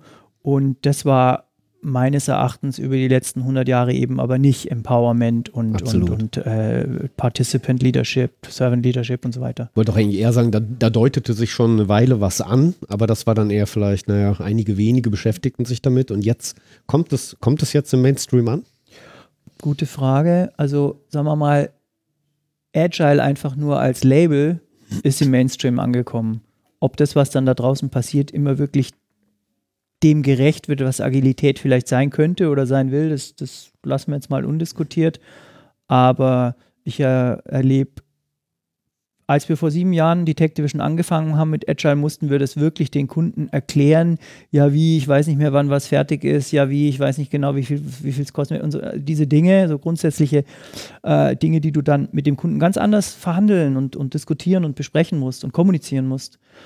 Ähm, heutzutage kommen Kunden, weil sie agil arbeiten wollen. Also da ist schon eine Bewegung. Und, und wenn du dir die Konzernlandschaft anschaust, sind doch alle mehr oder weniger auf der, auf der Suche nach Konzepten, die Agile at Scale in, ihr, in ihre Organisation bringen, weil sie nicht mehr schnell genug sind, etc. Weil sich da die Frage stellt, ob sie tatsächlich nur das Label haben wollen oder äh, eine über, wirklich überzeugt davon sind. Ja, Aber wie gesagt, das ist, glaube ich, auch eine andere nochmal ein Diskussion. anderes Thema, ja. Äh, genau, das wäre auch noch eine spannende Folge. Wir sprachen auch hier schon mal äh, mit von der Otto Group, mit dem Agile Center, Mhm. mit der äh, Katrin und der Christine, ja. darüber, die heute auch auf der äh, Konferenz waren. Cooler Vortrag war das, ja. Genau, das war cool. Also da würde ich nochmal auf den Podcast dann so zurückverweisen, würde hier eher gucken, dass wir dir wieder die Biege hinkriegen Ui, in Richtung ja, okay, Vertrauen. okay. Äh, wir sind schon ganz gut in der Zeit und ich habe das Gefühl, wir haben noch zwei, drei Themen so vor uns hier Schieß heute. Äh, nur äh, der Vollständigkeit halber nochmal das andere ähm, Prinzip aus dem agilen Manifest. Ich würde es einmal nochmal vorlesen wollen. Die effizienteste und effektivste Methode, Informationen an und innerhalb eines Entwicklungsteams zu übermitteln, ist im Gespräch, Ja. von Angesicht zu Angesicht. Finde ich super wichtig, kapiert man auch immer wieder aufs Neue. Gerade wenn man, man hat als Coach ja oder als Consultant, wenn du von außen reinkommst, immer diesen Vorteil, dass das, was die für selbstverständlich halten, weil sie es immer machen, das siehst du mit ganz frischen Augen und denkst dir, warum machen die das so und wird es vielleicht anders besser gehen? Und gerade wie Information ausgetauscht wird, ist oft, also sage ich mal, kränkelt irgendwie, weil äh, da gibt es ja Studien, wie viel verloren geht, wenn wir nur irgendwie über Videotelco reden oder wenn wir nur über Telefon äh, geschweige denn, wenn wir mit 140 Zeichen per Twitter uns austauschen. Es, es, es sind einfach verschiedene Sachen. Und wenn du zielführende, sinnvolle, konstruktive Auseinandersetzung haben willst, ist Face-to-Face wahrscheinlich echt gut. Hilft nichts. Auch wenn es teurer scheint erstmal. Kann durch Face-to-Face auch erst das Vertrauen aufgebaut werden zwischen Menschen? Kann ich über Twitter Vertrauen aufbauen? Ähm, ich denke, dass du Vertrauen zu was aufbaust, was gar nicht da ist. Ja, so eine Art Persona. Du hast ja kein echtes Bild von, der, Ja. von dem anderen Menschen. Ja, das ist, das ist bei Stars in Ordnung oder bei, bei, bei Promis, ja, die leben davon, dass sie eine Persona sind und kein echter Mensch. Äh, bei Leuten, die zusammenarbeiten, ist das weniger gut. Ich denke, dass du remote gut arbeiten kannst, wenn du trotzdem immer wieder Gelegenheit hast, dich persönlich zu sehen. Das ist so, so auch, glaube ich, Common Practice, dass man sagt, alle zwei, drei Monate sollte man die Leute mal zusammenbringen, ein, zwei Tage. Und das ist so das Mindestmaß. Und da auch einen Kickoff natürlich machen, der, der face-to-face, also Mhm. persönlich collocated ist. Genau. Dachte ich gerade auch an eine Agentur, die sich, glaube ich, die Mitarbeiter sehen sich nur einmal im Jahr, alle wirklich, und die sitzen Ja, sehr verteilt. Okay. Und das Homeoffice, Ja. äh, haben da ein ganz freies Prinzip, sind sehr glücklich irgendwie damit, Mhm. aber haben auch nochmal berichtet, was für einen Boost das macht, wenn man sich dann mal persönlich sieht und dann Ja. mal eine ganze Woche zusammen auf einem Raum sitzt eben und dort zusammenarbeitet. Was man immer gern vergisst, ist, wie ich vorhin schon mal sagte, wir sind halt auch irgendwie Säugetiere und wir sind erst seit was 300.000 Jahren Homo sapiens und so. Es gibt einfach ein paar Dinge, die sind so wie sie sind. Ja, wir sind soziale Wesen, die irgendwie zusammen im Tribe äh, leben oder in der Großfamilie oder was auch immer. Das kannst du nicht in, in, in 50 Jahren Technologie einfach weg, weg optimieren. Das ist halt nicht so. Ja. Und auf der anderen Seite haben wir doch alle schon die Zeit des papierlosen Büros irgendwie so mitgekriegt, ne? so wo alles irgendwie wegdestilliert und gecleant irgendwie Ja, ja, gut, wurde. ja. Und jetzt haben wir irgendwie fast so eine Renaissance. Nee, wir haben eine Renaissance. ja, ne? definitiv. des, des Handgeschriebenen, auch Ja. des Maschinen weglassen. Und das finde ich eigentlich total witzig, Ja. eigentlich, dass das ausgerechnet die Softwareleute, also ein wichtiger Bestandteil waren, die damit angefangen haben, auf einmal die Blöcke und Zettel wieder rauszuholen. Stimmt. Die doch eigentlich genau die Maschinen erzeugt haben, damit das endlich nicht mehr notwendig ist. Wir, Ich glaube, das liegt daran, dass es aus der Software kommt, weil Software so wichtig ist. Ja, weil es nichts mehr gibt, was ohne Software geht. Das heißt, was die Softwareleute machen, hat einfach, sagen wir mal, ökonomisch mehr Bedeutung, als was die, jetzt, jetzt sage ich am besten gar nichts, weil mir fällt auch nichts Gutes ein, aber wie die Eskimos ihre Fische fangen, hat einfach keinen Impact auf uns. Ja? Das heißt, ob die das so oder so machen, ist wurscht. Software ist einfach ein, ein Thema, das alles durchzieht, inzwischen auf der ganzen Welt, auch bei, bei Organisationen, die mit Software irgendwie ursprünglich nichts zu tun hatten. Deswegen glaube ich, hat's, hat das, was in der Softwareentwicklung passiert, so ein Gewicht. Hm. Ist eine Theorie, die ich gerade entwickelt habe. Äh, morgen im Faktencheck könnt ihr ja dann irgendwie festhalten, ob es stimmt. Immer ich stelle mir die ganze Zeit jetzt Eskimos mit einem Kanban-Board vor. Wie viel Schiff, wie viel Fische. So Angesicht zu Angesicht muss ich nur kurz einwenden. Ich tue mich sehr schwer damit, ähm, also Gesprächen zu folgen, wo Menschen über einen Menschen reden, den ich nicht kenne. Okay, In dem Moment, wo ich auch mal eine Begegnung hatte, ein Gesicht damit verbinde, guter Punkt. Kann ich ganz anders ja. irgendwie Mhm. was damit Klar. assoziieren. Auf einmal existiert dieser Mensch, er hat ein Gesicht im wahrsten Sinne irgendwie so Ja. bekommen. Deswegen ist mir das ein sehr liebes Prinzip, Ja. dass äh, dieses von Angesicht zu Angesicht dort so eine Bedeutung hat, auch wenn da mal vielleicht ein Monitor davor ist und wir es dann doch mit irgendeinem Skype oder sonstigen Video Ja, der Mensch ist ja extrem gut da drin, ein Gesicht zu lesen. Also die, die Interpretationsfähigkeit, ein Gesicht zu deuten und ein, eine Einstellung oder eine Stimmung von einem Menschen wahrzunehmen, ist extrem beeindruckend, Genau. wenn man mal drüber nachdenkt. Und insofern ist ja auch klar, dass sagen wir, Vertrauen darin, was eine Person sagt, ob sie es wirklich ernst meint, erst dann dadurch entstehen kann, wenn ich sie physisch vor mir sehe. Genau, weil der Informationskanal halt unglaublich viel breiter ist, Ja. als wenn ich nur deine Stimme höre. Also klar. das Spezifische am Säugetier Mensch, ne? Wie viele Muskeln wir allein im Gesicht haben? 280? Ich habe keine Ahnung. Bin kein Die wir Mediziner, alle aber zum Lächeln brauchen, oder? Sowas, ja. ja, du lächelst gerade. Ja, Das müsstet ihr mal sehen können. Das hört man, glaube ich, sogar. okay. Das, die nix heben. Okay, genug mit Biologie. äh, genug mit Biologie. Ähm, eigentlich wollte ich noch mal kurz drauf, du hast vorher schon was gesagt, hast zwei Begriffe in den Raum gestellt, Vertrauen und psychologische Sicherheit. Mhm. Und bei psychologischer Sicherheit, das erste Mal, dass es mich so richtig angesprungen ist, das war eben durch diese Google-Studie, auch wenn dieser Begriff und die Konzepte eigentlich äh, älter sind. Mhm. Aber dieser Charles Duhigg, glaube ich, spricht Der Dings. Der Dings. spricht man den aus? Ich weiß Äh, wie, es auch nicht. wie äh, er das äh, formuliert hat, Psychology Safety Yep. ist irgendwie so das, äh, das Psychological Safety. Psychological Safety, Entschuldigung, Yes. ist so die Zutat, das Entscheidende, was es braucht zum Perfect Team. Ja, der Punkt ist ja eben zum Beispiel anders als beim Lencioni. No offense, ich weiß es nicht, aber da ist es rein empirisch. Die haben einfach echt geforscht, was zeichnet diese guten Teams aus. Und es sind eben nicht die Experten und es ist nicht dieses und jenes und alles, sondern sie haben nur ganz wenig gefunden.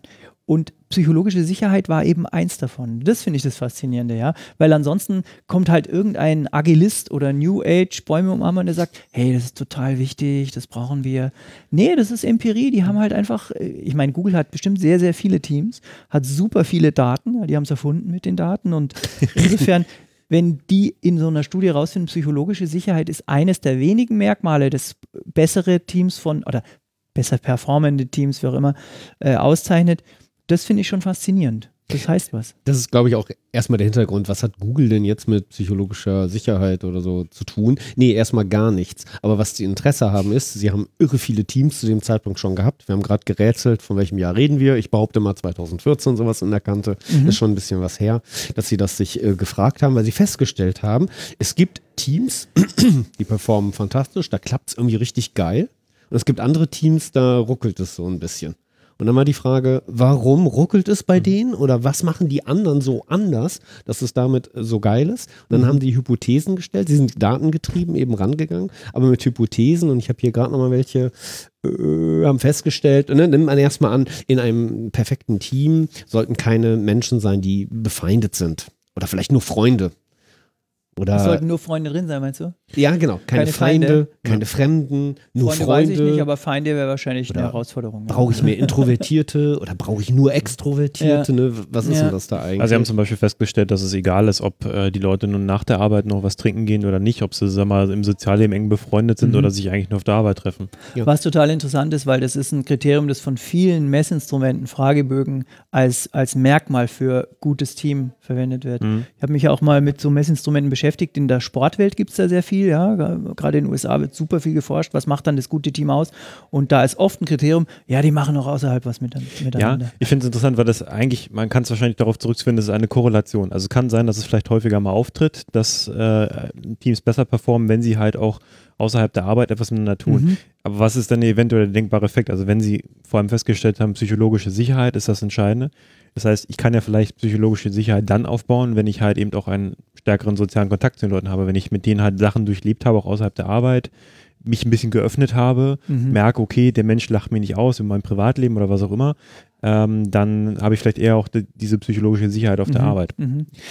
Ich sehe das aber äh, gefährlich als so eine Verwechslung von, von Ursache-Wirkung, weil wenn Manche. du dann glaubst, Teambuilding, ja, ja, das Genau, weiß ich, also- dass du das meinst. Ich, genau, das ist die Korrelation und Genau, Kausalität. Ursache-Wirkung. Genau, weil wenn wir Kausalität. jetzt plötzlich die Leute einfach dauernd nur zum Saufen schicken, ich glaube nicht, dass das unbedingt äh, das Mittel ist, um das Team besser zu machen. Ja. Ja. Auch viele, also ich persönlich denke, viele dieser Teambuilding-Aktivitäten, wir gehen halt einmal im Jahr in den Klettergarten, das kannst du in der Pfeife rauchen. Das ist, das, das hat- bewirkt nicht das, was du dir erhoffst.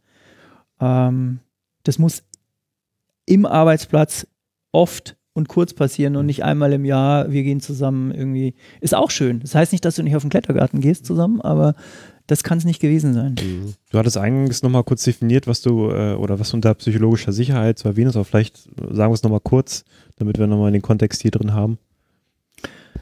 Ähm, ich verstehe unter psychologischer Sicherheit das Bewusstsein und Empfinden bei jedem, dass er oder sie gehört wird, nicht ähm, klein gemacht wird, nicht belächelt wird, ähm, sich aufgehoben fühlen kann, sich trauen kann, was zu sagen, sich ähm, wahrgenommen fühlt.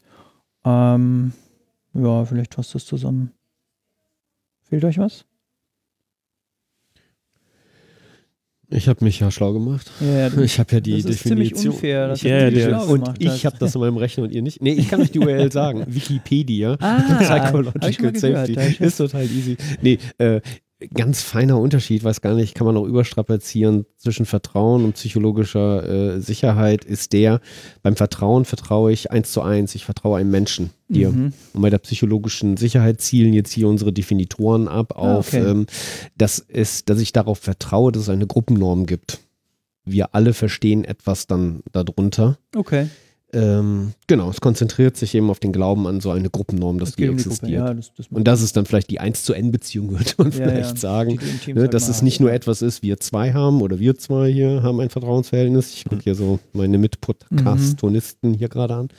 Sondern dass wir davon ausgehen, dass wir alle diese Normen zugrunde liegen. Mhm. So, und dann haben In wir ein Gruppe. Gruppenphänomen Ja, und dann lohnt es sich vielleicht einen anderen Begriff reinzuführen, um das nicht so zu verwechseln mit der persönlichen Ebene. Aber ich glaube, man kann sich kurz merken, Psychological Safety hat was mit Vertrauen zu tun. Ich, ich denke, dass Vertrauen so ein, so ein Su- Subset oder eine Unter, Unterkategorie von psychologischer Sicherheit ist. Ich glaube, dass es mehr ist. Weil Vertrauen worin? Ja. Ich habe Vertrauen, dass du pünktlich bist, wenn du sagst, ich bin um eins da. Ist auch Vertrauen. Aber ähm, Dass du nichts Schlechtes gegenüber meine Frisur sagst. deine Frisur ist toll. ja, Ihr könnt es nicht sehen da draußen, aber seine Frisur ist top. Man muss dazu sagen, beide haben ungefähr die ähnliche Frisur. Naja, aber beim Friseur, ich nicht. ähm, Ursache-Wirkung würde ich gerne nochmal zurückkommen, weil wenn es eine Ursache-Wirkung-Beziehung dazu gäbe, dann würde es ja helfen, wenn die Teams nicht gut funktionieren, hätte Google dann über, äh, beobachten müssen, Mhm. ah, die wirklich gut funktionierenden Teams, die gehen jeden Dienstag trinken. Mhm. Also müsst ihr jeden Dienstag trinken Äh, gehen, klar. weil dann werdet ihr Vor allem dienstags und nicht montags. Ja. Genau, wir können das ja ziemlich genau. Bei diesem Team war das halt eben dann so. Könnt ihr ein Team Ja. Team- Hatten wir heute auch Cargo-Kult. Mittlerweile, Genau. glaube ich, Ja, ja. kennt man ja so Machen, ohne dass man versteht, warum. Genau, wir ahmen etwas nach Mhm. und dann ist es so. Sie haben aber natürlich etwas gefunden.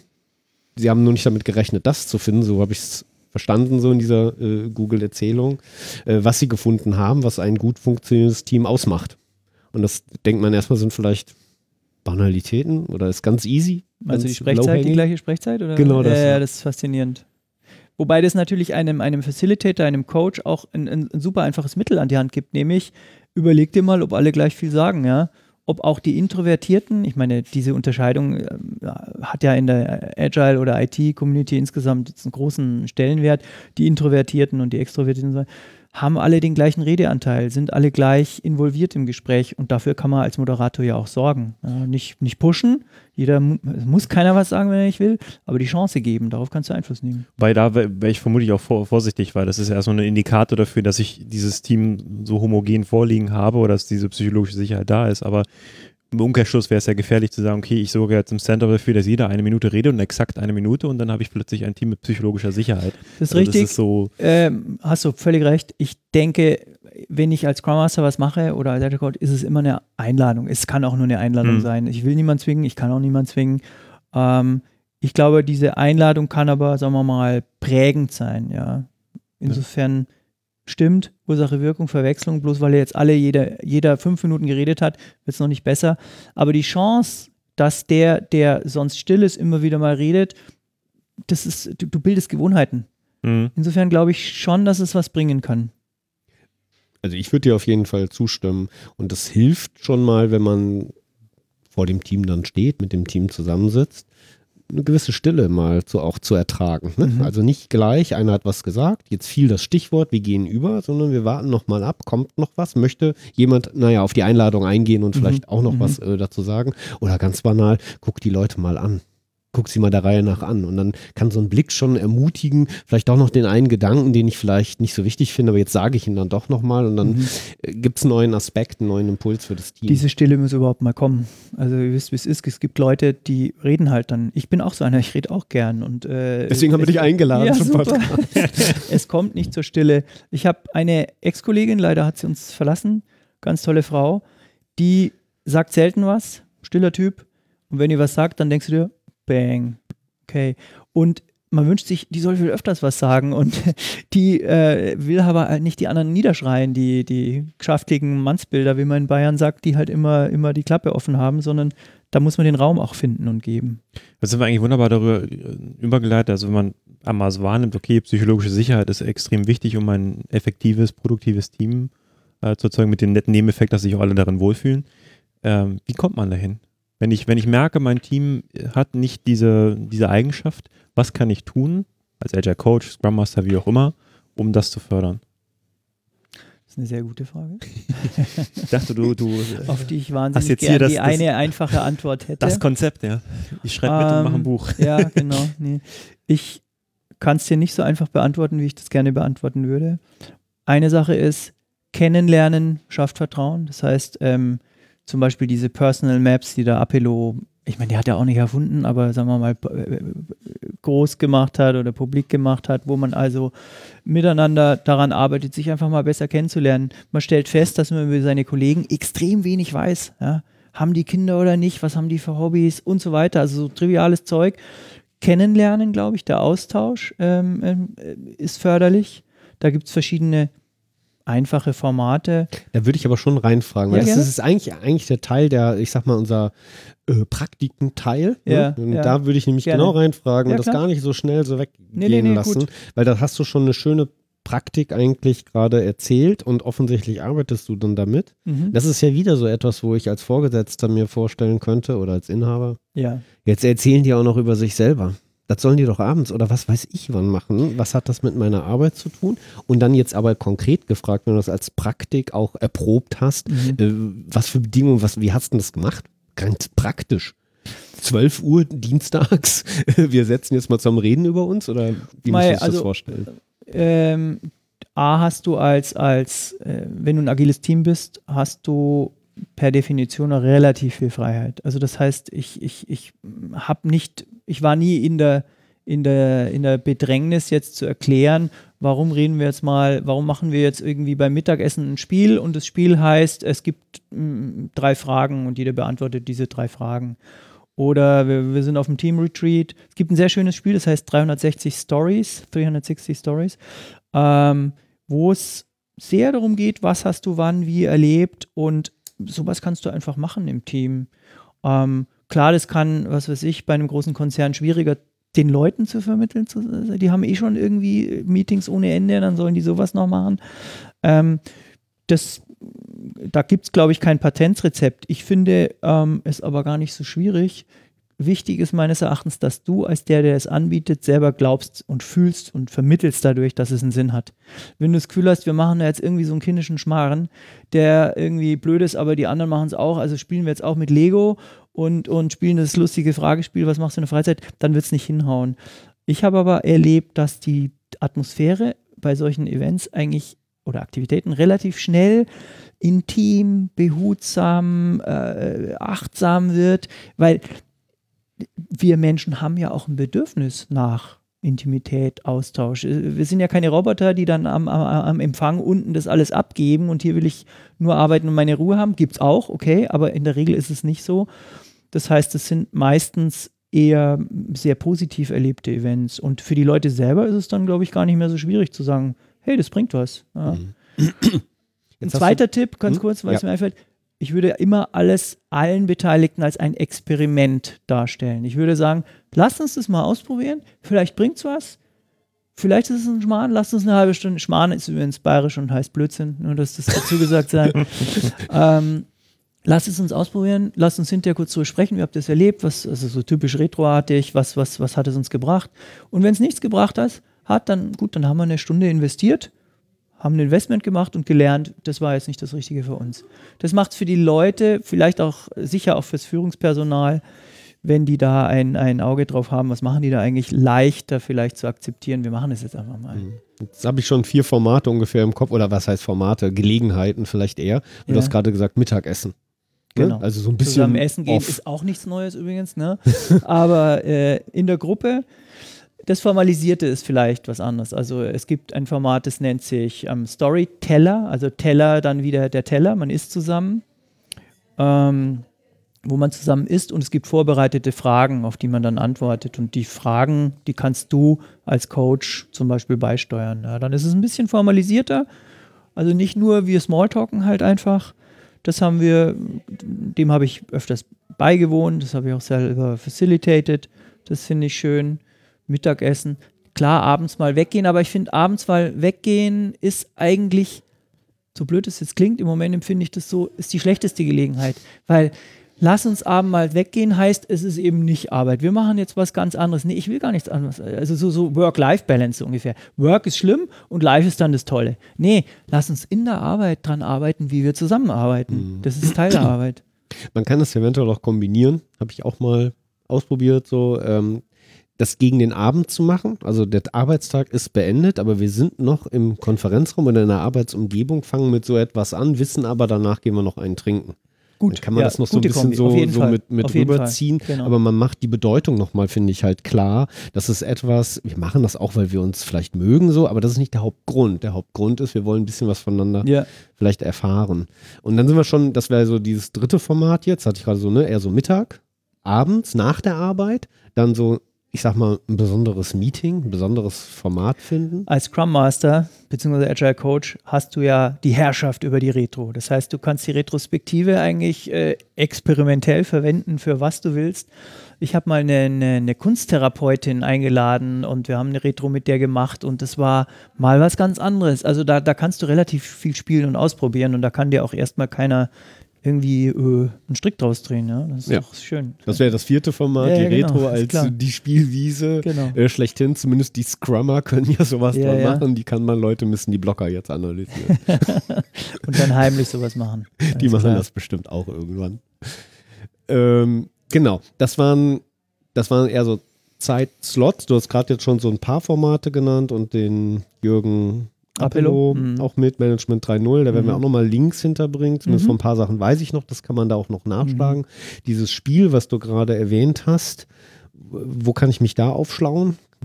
360 Stories.org oder com oder so, googles einfach. Ich habe auch mal einen Blogpost dazu geschrieben. Ich finde es echt, ich habe es auf einer, ähm, auf der Agile in Europe kennengelernt. Also das war in einer Session, da hat die das vorgestellt.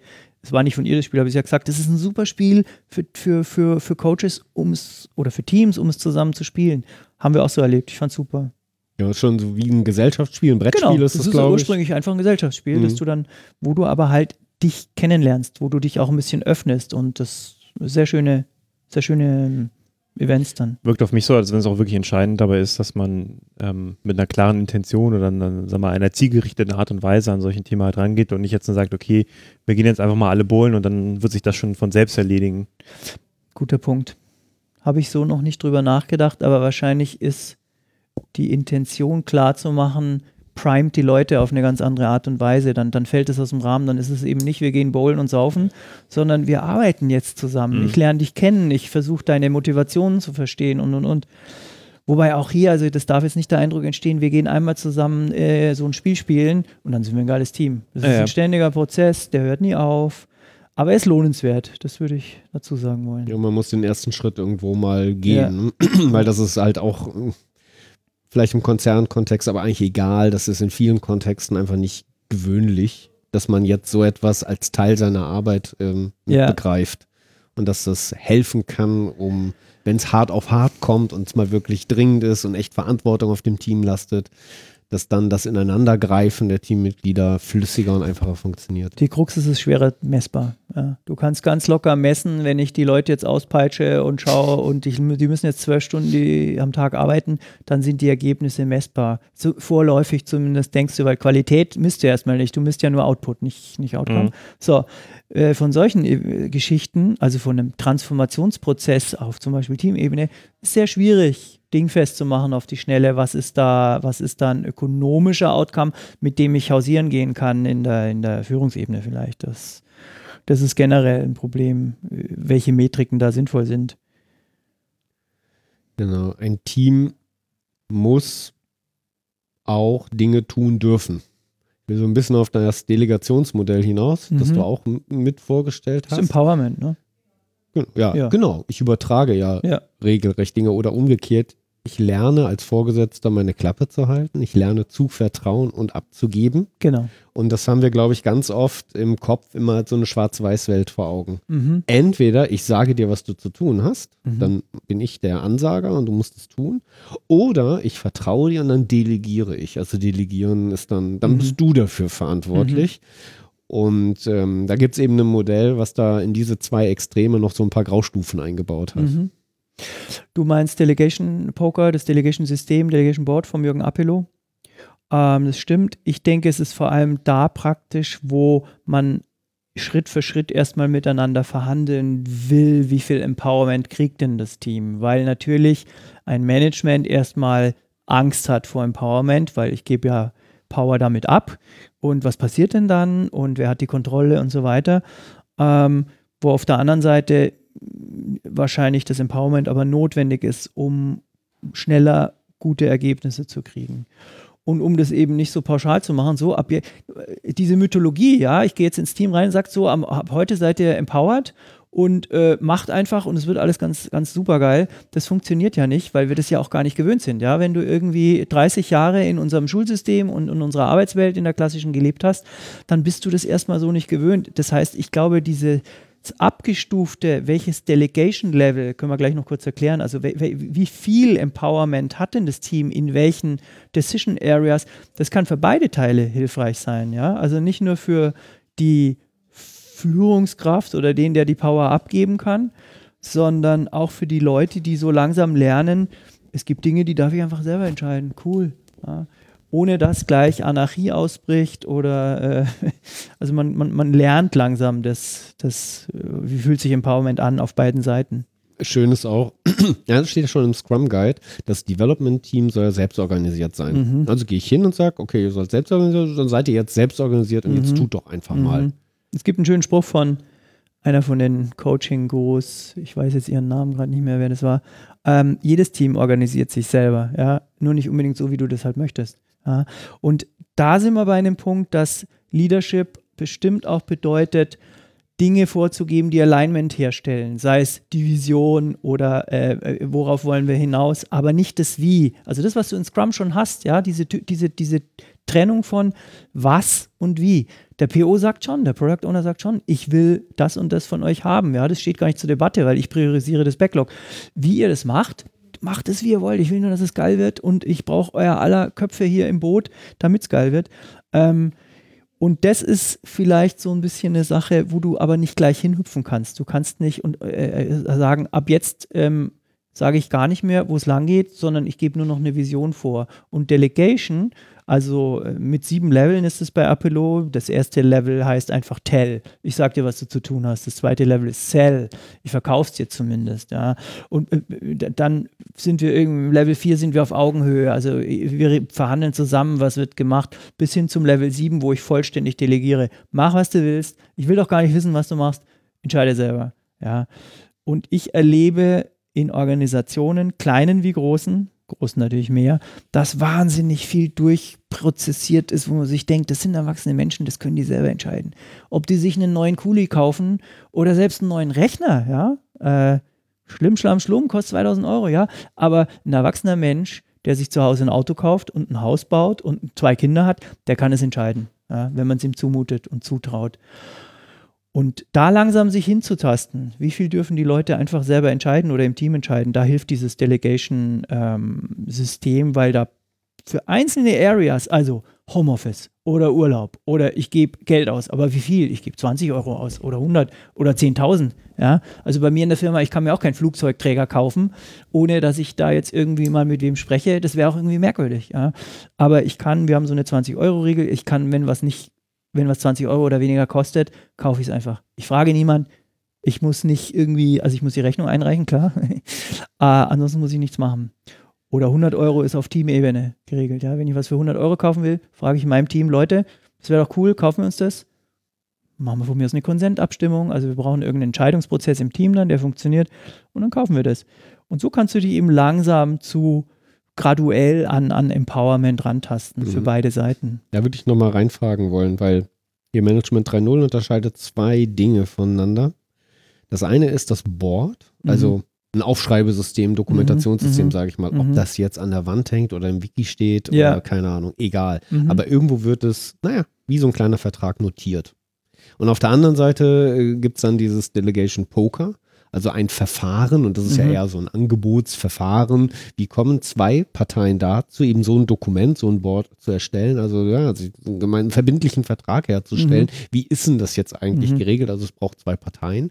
Das ist so ein bisschen das, was für mich auch über Scrum hinaus reicht, weil es ja erstmal ein Framework ist, was, naja, in sich Arbeit organisiert, aber die Scrum-Teams sind ja nicht alleine auf dem Planeten. Die brauchen ja manchmal Hardware und die machen sie eben dann nicht. Das gibt es andere Abteilungen oder andere Zuständigkeiten. Ja. Und ich glaube, das Erste, was man dann klären muss, ist, wer verhandelt hier eigentlich mit wem? Also was will dieses Board Mhm. darstellen? Mhm. Und du hast da ja einige Beispiele gebracht und was du mit den 20 Euro gerade meintest, Mhm. ist jetzt in meinem Kopf, da habe ich ein Team und die haben das verhandelt mit der Administration, mit dem Facility Management, mit keine Ahnung wem. Gute Frage. Wer ich hat weiß das- es nicht mehr. Ich Einer glaube, dass ja, das einige von uns vorgeschlagen haben. Leute, lasst uns irgendwie einen Betrag. Wir reden, wenn wir über 5 Euro Anschaffung äh, hier zu dritt reden, äh, eine Viertelstunde, dann haben wir, was weiß ich, wie viel Kohle verbrannt, die über diese 5 Euro hinausgehen. Lasst uns doch irgendwie einfache Regeln finden. Und 20 Euro ist halt so ein Betrag, mit dem jeder äh, leben kann. Wegen mir könnte das auch mehr sein. Ich glaube, dass allgemein in der Arbeitswelt unterschätzt wird. Es wird zu viel über Geld geredet in Euro und zu wenig, wie viel Geldvernichtung eigentlich passiert, ohne dass du Mhm. siehst. Ja, das ist Ja. viel wichtiger. der BWLer kennt das, Opportunitätskosten er Ja, das. genau, sehr schön. eben, ne? in der Uni gehört. Nein, ich bin überhaupt nicht BWLer, ne? nicht, dass Okay. ihr das... Äh, Er hat es in der Uni gehört, aber in der Praxis auch wieder ich habe mit einem. BWLer also. zusammen gewohnt damals Ja. mal und der hat mir das beigebracht und ich bin Es- ihm sehr dankbar. Zahnkosten ignorieren auch alle. Das Also. sind wahrscheinlich sogar mehr als Opportunitätskosten, weil du ja auch, also wie viel Nerven mich was kostet, das sind auch Kosten. Also ich weiß nicht, wie man das dann nennt in der BWL, aber wenn ich mich immer ärgern muss, bitte? Lebenspunkte, Lebenspunkte, ja, genau, die ich verliere. gehen. Genau, sei es drum. So, ich habe auch einen Faden verloren. Äh, Ich gebe zurück an Äh, dich. Worum ging's? Ich habe eine Frage dazu. Ähm, darf es au- ausdifferenziert sein? Also könnte ich sagen, äh, ja, der äh, Sascha, der ist vertrauenswürdig, der darf statt 20 Euro für 50 Euro im Monat einkaufen. Also sagen wir mal, sobald du irgendeine Form von hierarchischem System hast, und das haben die meisten Organisationen doch immer irgendwie noch, also nicht alles flach, sondern da gibt es von mir aus ein, ein C-Level Mhm. und dann gibt es von mir aus irgendwie noch die, die, die, die, die, die, die Upper Class und die Lower Class, so muss man es leider sagen, wenn man es mal kritisch sieht.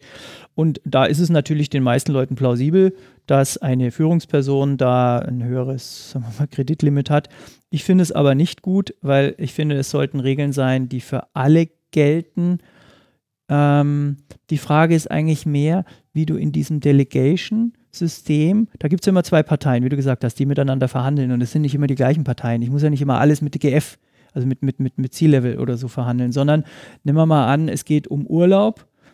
Ähm, eigentlich interessiert ganz wenige Leute in der Firma, ob ich Urlaub nehme oder nicht, aber mein Team interessiert es. Weil wenn alle weg sind und wir haben irgendwie was, eine Deadline, dann müssen wir es irgendwie wuppen.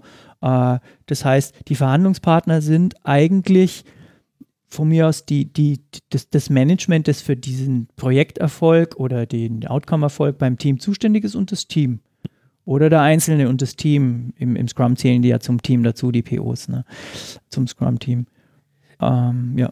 Ja, hast jetzt zwei Ebenen, ne, was du innerhalb deines Teams machst, aber dann muss das Team ja überhaupt erstmal die Erlaubnis bekommen, dass die Urlaubstage sich selber eben verwalten und nicht noch ein Linienvorgesetzter oder ein Geschäftsführer Ja. irgendwie noch mit unterschreiben muss. Ja. Und ich glaube, das muss man halt schon immer wieder auseinander differenzieren, wer gerade mit wem, um Klarheit herzustellen und eine Sicherheit dann auch mit zu erzeugen, ne? also eine Basis irgendwo damit Ja.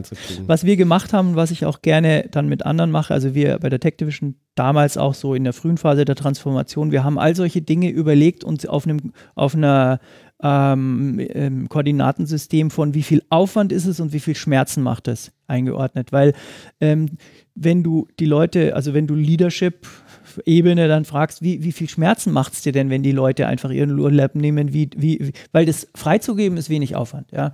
Äh, jeder darf machen, wie er will. Wie viel Schmerzen könnte es machen und haben uns daran dann orientiert, dass wir Low-Hanging Fruit, sage ich mal, also Sachen, die wenig Schmerzen machen und einfach einzuführen sind, schnell machen und die an, uns an die schmerzhaften Sachen eher rantasten.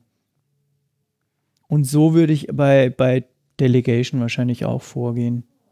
Also eine typische Wert-Kosten-Analyse. Ja. Ne? Also, was ist, oder beziehungsweise Risikoanalyse. Ne? Was ist das Risiko, was ich damit habe, wenn ich das freigebe?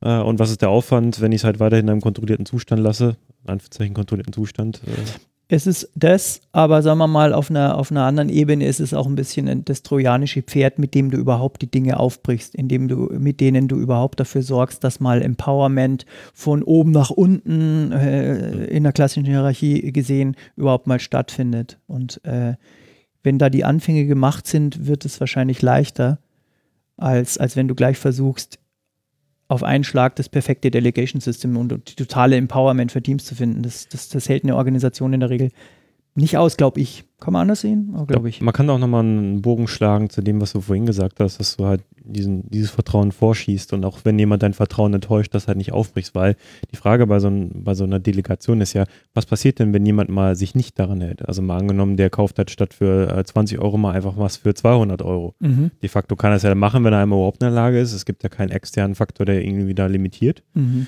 Und dann passiert sowas. Und dann kommt eine Regel, naja, jetzt Du müssen wir brauchst das. keine Regel. Mach keine Regel. Du brauchst die Transparenz, du brauchst die Öffentlichkeit, du brauchst, äh, dass es in der Gemeinschaft diskutiert, bewertet, äh, reflektiert wird, weil auch hier wieder, wir sind ja soziale Wesen und auf Dauer ist es wahnsinnig schwierig für dich, gegen diese Norm der gesamten Gruppe, Organisation, Tribe, was auch immer, zu verstoßen. Klar, wenn du, wenn du ein psychopathischer Saboteur bist, dann wirst du das tun. Aber das ist ja die große Krux von klassischer Organisationsform, dass sie versucht, ab, sich abzusichern gegen den psychopathischen Saboteur. Und dabei eben, sagen wir mal, 95 Prozent der normalen, äh, erwachsenen, intelligenten Bevölkerung Mhm. eigentlich total beschneidet in dem, was sie sinnvollerweise tun kann. Das heißt, ich würde sagen, reagiere nicht mit Regeln, sondern reagiere mit Öffentlichkeit. Oder frag den einfach erstmal, warum Mhm. hast du das gemacht? Ja, das ist nie eine schlechte Idee. Transparenz, die erste Säule von Scrum. Tja, da haben Und da wieder. wird sie, Ja. da ist es fast, ja, ein, ein Mittel, damit, ja, das überhaupt funktioniert. Wir schauen uns alle an und wir reden drüber und wir klären das. Und dann passiert es witzigerweise auf einmal nicht mehr. Jetzt muss ich das erklären. Mhm. Die sieben Delegationsstufen, ich würde die einmal durch, durcheiern wollen, weil Gerne, ja. ich finde die, wenn man die sich auf in Englisch zunächst mal anschaut, so durchliest, auf den ersten Blick denkt man, alles klar. Mhm. Dann sitzt du auf einmal in einer Situation und versuchst anhand dieser Matrix Klarheit herzustellen. Mhm. Und das hatte ich dann schon, kannst du lange drüber diskutieren, Mhm. was meint eigentlich was. Mhm. In der Folge bin ich auch nochmal gestoßen auf hier Land Österreich, kollegiale äh, Mhm. Führung, kollegiales Unternehmen. Ähm, der arbeitet auch dort mit. Den Link würde ich auch nochmal mit reinpacken. Der hat nochmal eine deutsche Übersetzung mit Erläuterung da, daneben. Mhm. Hat so ein Poster dafür gemacht, findet man auch in seinem Buch. Kann nochmal, erläutert das nochmal, bringt nochmal einen anderen Blick rein. Und was ich aber eigentlich nochmal sagen möchte, ist, ich habe dann für mich mal das in Deutsch nochmal umformuliert. Okay. Und das würde ich mal gerade einmal vortragen wollen. Ne? Mal gespannt. gucken, ob du mit dabei, mit dabei bist. Die erste Stufe hatten wir gerade schon. Tell, ich teile mit. Mhm. Und was ich jetzt machen würde, ist, jetzt springe ich zu Stufe 7, das ist das Pendant, weil für mich ist es ein, ein symmetrisches, das ist ein Muster, das ist, da ist eine Symmetrie eingebaut. Es gibt immer Entsprechungen zueinander. Das eine ist Stufe 1, Ansage, keine Diskussion. Und genau das Pendant dazu ist Delegation, ich tue das. Und wie habe ich das hier genannt? Ähm, genau, ich habe das dann genannt, du arbeitest selbstständig. Ne, weil delegieren, ich delegiere es dann an dich, ich teile es dir mit, oder du arbeitest selbstständig, wäre das Pendant, aber eigentlich gibt es da keine Diskussion drüber. Die zweite Stufe, von oben und unten gesehen, also Stufe 2 wäre dann, ähm, ich erkläre, Dieses Sell, ne? Nicht ich verkaufe dir, ich habe immer so, ich erkläre es dir, Mhm. ne? Gut, so, ja. aber ich sag's dir trotzdem, aber ich äh, verliere noch ein Wort irgendwie darüber. Und das Pendant auf der anderen Seite, das wäre dann so Stufe 6, ähm, du informierst mich. Darf ich kurz einhaken? Ich finde es sehr gut, ähm, dass du sagst, nicht verkaufen, sondern erklären, weil ehrlich gesagt, erklären ist auch eine Form von Wertschätzung und eine- Form von, von guter Kommunikation. Das darf man gar nicht so gering, gering schätzen. Und, und Sell heißt eigentlich nur, ich verarsche dich, ich verkaufe dir irgendwie, mach das. Finde ich cool, ja. Absolut. Äh, ist leider nicht von mir, ne? Ist nämlich von, Ja, der- von der kollegialen Führung. Aber das fand ich ganz gut. Die haben nur erklären, ich habe das Ich noch ein bisschen davor gepackt, um die Mhm, Perspektivveränderung so ein bisschen reinzubringen, weil richtig schwierig wird's jetzt, meiner Ansicht nach. Und die Stufe 3 wäre dann, die habe ich dann so genannt, ähm, ich frage um Rat. Also ich bin immer noch der Vorgesetzte und ich habe auch die Entscheidungshoheit, aber ich frage dich um deinen Rat und ich lasse den vielleicht sogar einfließen. Vielleicht verändere ich was. Mhm. Weil ich frage dich ernsthaft um Rat. Aber es ist völlig klar, ich habe das Sagen und ich werde das nachher auch entscheiden. Und das Pendant dazu hatte ich dann gesagt, genau, du fragst um Rat, um diese Spiegelung hinzukriegen. Jetzt hat sich's umgedreht. Ähm, du bist derjenige, der entscheidet oder das Team darf entscheiden. Es fragt aber vorher, keine Ahnung, den CTO oder so Mhm. nochmal um einen Das Rat. ist ob übrigens das- eine interessante Frage. Wer ist die andere Partei? Wer wird gefragt? Ja. Das meinte ich, ne? das Ja, ist ja. irgendeine Vertragssituation, das muss am Genau. Anfang geklärt werden, Ja. Mhm. weil sonst ist das ganze Spiel auch äh, witzlos. Das macht man nicht mit sich alleine, das macht man immer äh, in, in Konfrontation oder mit jemandem, um Klarheit irgendwie herzustellen. Deswegen habe ich jetzt beides mal dieses Rad mit reingebracht, Mhm.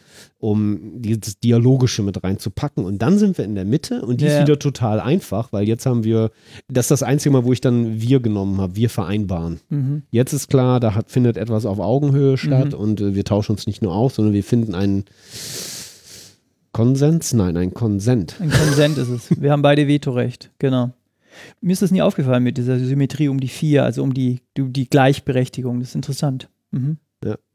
Das, mh, das war so, das habe ich so verschiedene Wortmuster, habe ich mal so Mhm. rausgefunden, die es dann so gibt, aber äh, da, da, bei so einem Verhandlungsding ist auch wahnsinnig wichtig, Klarheit herzukriegen, damit du nicht darüber diskutierst, worüber geht es jetzt genau und wo soll ich es jetzt hin verschieben? Wo ist der Unterschied zwischen Stufe 5 und 6? Ist das nicht das Gleiche? Und so Diskussionen Mhm. darfst du in so einem, in so einer Vereinbarungsprozess eigentlich nicht mehr haben müssen. Ich fand es jetzt gar nicht so irreführend. Auf den Karten vom Apello ist auch immer, sind immer diese zwei Männchen und das eine ist immer größer als das andere und in, bei der vier in der Mitte sind sie gleich groß. Also es, es wird relativ äh, sch- schnell plastisch klar, wer eigentlich die Entscheidung trifft und der andere spielt aber mehr oder weniger mit. Nur bei eins und bei sieben spielt der andere eigentlich nicht, nicht wirklich mit. Ja. Ich kam auch nur drauf, weil ich dann die Diskussion hatte, das ist sieben Stufen, braucht kein Mensch, können wir das nicht reduzieren? ja, ja, klar. Und dann, ja, ja. dann war ich auf einmal beim ersten Mal gefangen und dachte, hm, vielleicht hat er recht, vielleicht war es echt zu kompliziert. Es ist ja auch nicht die einzige Methode, äh, sowas zu machen. Also ich denke mir, gerade das, wo du gesagt hast, Level 3 und Level äh, äh, 5 dann natürlich, Ja. ähm, ich frage um Rat, also jemand, der irgendwie sich verantwortungsvoll, intelligent und kollaborativ verhält, und das sollte man machen, äh, gerade wenn man irgendwie im agilen Umfeld und, und Team arbeitet und sonst auch, der fragt auch andere. Ja, alleine eine Entscheidung zu treffen von Tragweite ist oder selbst wenig Tragweite ist relativ dumm, weil die anderen Perspektiven der anderen, die anderen Gedanken, das andere Wissen, äh, da gibt es auch Studien, dass also auch, auch geniale Leute schwierige Entscheidungen nicht allein treffen sollten, weil sie sie besser gemeinsam treffen. Das heißt, ich finde, da ist jetzt bei, auf Level 3 und 5 ist nicht so wahnsinnig viel gewonnen. Da formalisierst du im Prinzip, verhalte dich einigermaßen clever. Ja. Genau, das, das Entscheidungsmuster ist gar nicht das Entscheidende, Mhm. sondern so wie du es ja schon angedeutet hast, ich muss ja immer noch einen Gegenstand finden, wie zum Beispiel Ausgaben in Höhe von 20 Genau, Euro. ja. Oder äh, Hosting auf eigenem Server, fremden Server. Ach, Ja. keine Ahnung, was man da auch genau. immer entscheiden. Urlaubstage darf ich oder nicht. Wir haben zum Beispiel interessante Bewegungen bei uns gehabt, wie es mit, also die Leute, die Softwareentwicklung kennen, die wissen, was ich meine, Build and Deployment, Pipeline, also wie bauen wir überhaupt Software? Und wenn da jedes Team immer wieder seine eigene Welt erfindet, dann ist es zwar spannend für das Team, ist es aber für die Organisation sehr unökonomisch.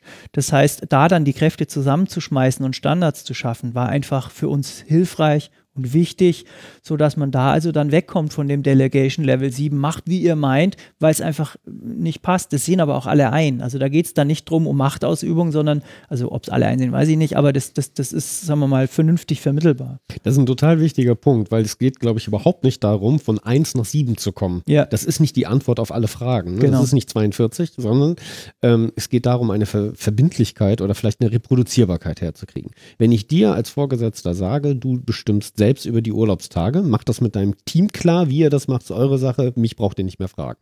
Dann möchte ich, dass wenn ich ihn morgen frage, er das Gleiche sagt. Und übermorgen das Genau. Gleiche sagt. Und dass das nicht mal so, mal so und zudem sagt es so und so. ich empfehle ein passiert, ne? Experiment und das gilt für Konzerne genauso wie für kleine chaotische Firmen oder vielleicht sind Konzerne auch mal chaotisch. Geh rein und frag die Leute, wie werden bei euch Entscheidungen getroffen bezüglich dies, jenes und das und das und das können dir die Leute in den meisten Fällen nicht beantworten. Die wissen nicht, äh, ich weiß gar nicht, was ich entscheiden darf. Ich weiß manchmal, das müsste ich eigentlich so machen, Compliance und so, aber alle machen es anders. Also es ist ein, ein, ein völliger ein Nebel. Ja? Und mit diesem Delegation-System, und deswegen finde ich dann auch, dass es, wie du sagtest, dieser Teil, der, dass es als Board irgendwo sichtbar ist und für alle transparent und ich kann einfach sehen und jeder, der neu in die Organisation kommt, kann auch nachschauen, was, wo, wie geregelt ist. Das finde ich total wertvoll. Wir wissen, wie wir Entscheidungen treffen und in welchem Fall wir auf welche Art Entscheidungen treffen. Interessant, dass es ähm, beide Seiten äh, der Medaille eigentlich beleuchtet. Es ist aber nicht nur der äh, böse Chef, der mal in der Lage sein muss, seinen Mitarbeitern zu vertrauen und das irgendwie äh, Stück für Stück halt bereitzustellen, sondern es ist ja auch die Gegenseite des Mitarbeiters, wenn wir viel über agile Transformation reden. Dann sind es ja eben doch Leute, die an ein anderes Arbeiten gewöhnt sind, die gewohnt sind, dass er halt ihnen ein Chef sagt, das und jenes darfst du machen, aber so sollst du das halt tun. Und dahin zu kommen, auch das Vertrauen entgegenzunehmen, selber Entscheidungen treffen zu können, das fällt ja auch Leuten halt schwierig. Insofern ist, glaube ich, dieser siebenstufige Prozess oder dreieinhalb, je von welcher Seite man kommt, glaube ich, hilfreich, Mhm. äh, um sich so langsam daran zu robben, je nach Feld auch das Vertrauen ähm, wahrzunehmen und auch anzunehmen. Und dafür ist dann dieses Poker. Ja, du hast ja vorhin richtig gesagt, es sind ja eigentlich zwei Elemente. Also das überhaupt mal transparent zu machen und diese sieben Stunden zu sagen und das Auspokern miteinander ist ja wirklich ein, ein kollaborativer Prozess, wo wir uns auch mal gegenseitig erklären müssen. Ja, warum siehst du das auf Stufe 2 und ich sehe das auf Stufe 6? Ja, da müssen wir uns anscheinend irgendwie einigen. Äh, also so wie beim Schätzpoker auch, wenn wir, wenn wir weit auseinanderliegende Größen haben, dann ist Redebedarf da. Und allein das kann schon super wertvoll sein. Schon interessant, wenn dann plötzlich der, der einfache Mitarbeiter in Anführungszeichen mit seinem Chef da sitzt und die jetzt pokern und aushandeln. Ne? Also, Ja. sicherlich auch nochmal. Genau, und Pokern ist vielleicht eben nicht jedermanns Sache, das dann schon sehr gamifiziert, würde Ja, man ja, vielleicht natürlich, sagen. natürlich. Andere machen das nüchterner, Ja, das ist ja. völlig okay, das wäre dann nur ein Angebot. Dieses, ähm, ja, aber dieses Formalisieren oder sich mal drauf einigen und es irgendwie auch fixieren, das finde ich Genau. schon wichtig. Genau. Und an der Stelle ist es manchmal auch ein schmerzhafter Prozess, denn mag vielleicht nicht jeder so, dass es jetzt tatsächlich gleiche, gleiches Recht für alle. Das ist ja Mhm. so wie so eine Art Grundgesetz. Ne? Das wird nicht mehr gebogen, sondern das ist jetzt dann halt auch so. Es ist so bis dann, wenn wir es challengen. Das ist ganz wichtig. ja. Also auch hier wieder, es ist nichts in Stein für die Ewigkeit. Äh, du brauchst, und das ist, weiß ich gar nicht, wie das beim Apello geregelt ist, also es braucht auch einen Prozess, wie ich das neu verhandeln kann. Wir haben zum Beispiel dann einfach gesagt, wenn du da ein rotes Kärtchen hinhängst, dann ist es gechallenged. Dann wird es bei der nächsten regelmäßigen Gelegenheit halt auch nochmal diskutiert, verhandelt oder was auch immer. Wo- tolle Praktik. Ne? Wobei ich sagen muss, äh, um ehrlich zu sein, bei uns ist das langsam auch, es ist ein bisschen versandet, weil interessanterweise gibt es dann immer gar nicht so viele Dinge, die, die so exakt geregelt sein müssen. Und, und dann kommt es so ein bisschen, äh, versandet es so ein bisschen. Und wir haben jetzt eine Initiative seit einigen Monaten, diese Delegation Klarheit, sagen wir mal, wieder neu aufzurollen, weil wir halt merken, dadurch, dass wir schnell wachsen, also jetzt seit es uns gibt, schnell wachsen, ähm, ist für viele Leute Dinge selbstverständlich, aber für die Neuen halt nicht. Und da ist es dann wieder gut, diese, diese Verhandlung führen zu können und die Transparenz zu haben, wo ist was wie geregelt. Ja. Ja, vor allem die Leute, die neu dazukommen, die waren ja nicht bei der Aushandlung dabei. Richtig. Das heißt, sie nehmen es dann als einen Prozess wahr, der da schon immer so ist und stellen ihm vielleicht im Zweifel auch nicht in Frage oder wissen Genau. nicht, dass sie ihn in Frage stellen können. Dass sie es dürfen, sozusagen, ja, genau. Das ist schon sehr fortgeschritten, ne? wenn wir mal so in die Entwicklungsstufe so zurückgehen. Wir fangen an mit diesem Verhandeln. Finde ich das eigentlich auch ganz schön, was du gerade sagtest mit, es gilt so lange, bis einer Bedarf anmeldet, Mhm. durch einen roten Sticker oder wie auch immer, diesen Prozess wieder anstößt. Und das kann auch eine Hilfestellung sein für alle Vorgesetzten, die anfangen mit so einem Prozess und die vielleicht jetzt Angst haben, sich festzulegen und vielleicht äh, zwei Wochen später feststellen, ach du Scheiße, da bist du aber weit gegangen. Äh, Das ist ja immer diese so eine irrationale Angst. Ich meine, wenn wir merken, dass was nicht gut funktioniert und wir dann nichts ändern, dann sind wir doch einfach nur dämlich. Ja, das gilt für egal, was wir tun. Das gilt auch für Delegation-Systeme. Also diese, diese, das Wichtigste ist, die regelmäßige Reflexion irgendwie einzubauen.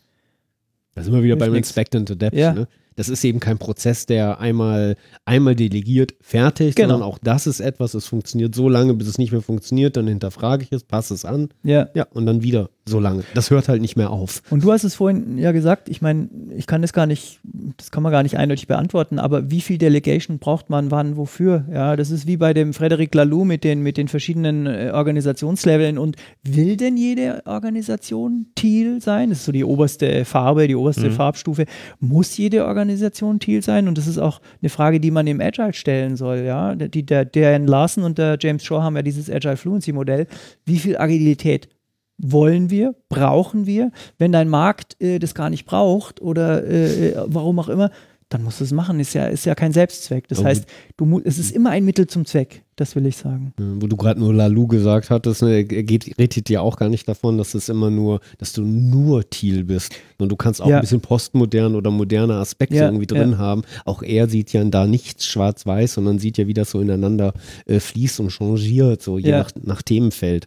Und auch dort wieder hilft aber so eine, sich mal klar zu machen, wo bin ich eigentlich wo und vielleicht wo will ich auch hin und welchen Thiel-Aspekt will ich vielleicht gar nicht, gerade in meiner Ja. Agen- Agentur, wollte ich jetzt schon sagen, meiner Firma. Ja. Und deswegen bin ich keine schlechte Firma, nur weil ich diesen Aspekt gerade irgendwie so nicht mit Das ist, aufgreife. das ist gefährlich. Also gerade auch bei den Agilisten. Ich meine, jeder tappt, glaube ich, mal in die Falle, dann eher ein bisschen religiös zu werden. Äh, Ich war fr früher viel religiöser als heute.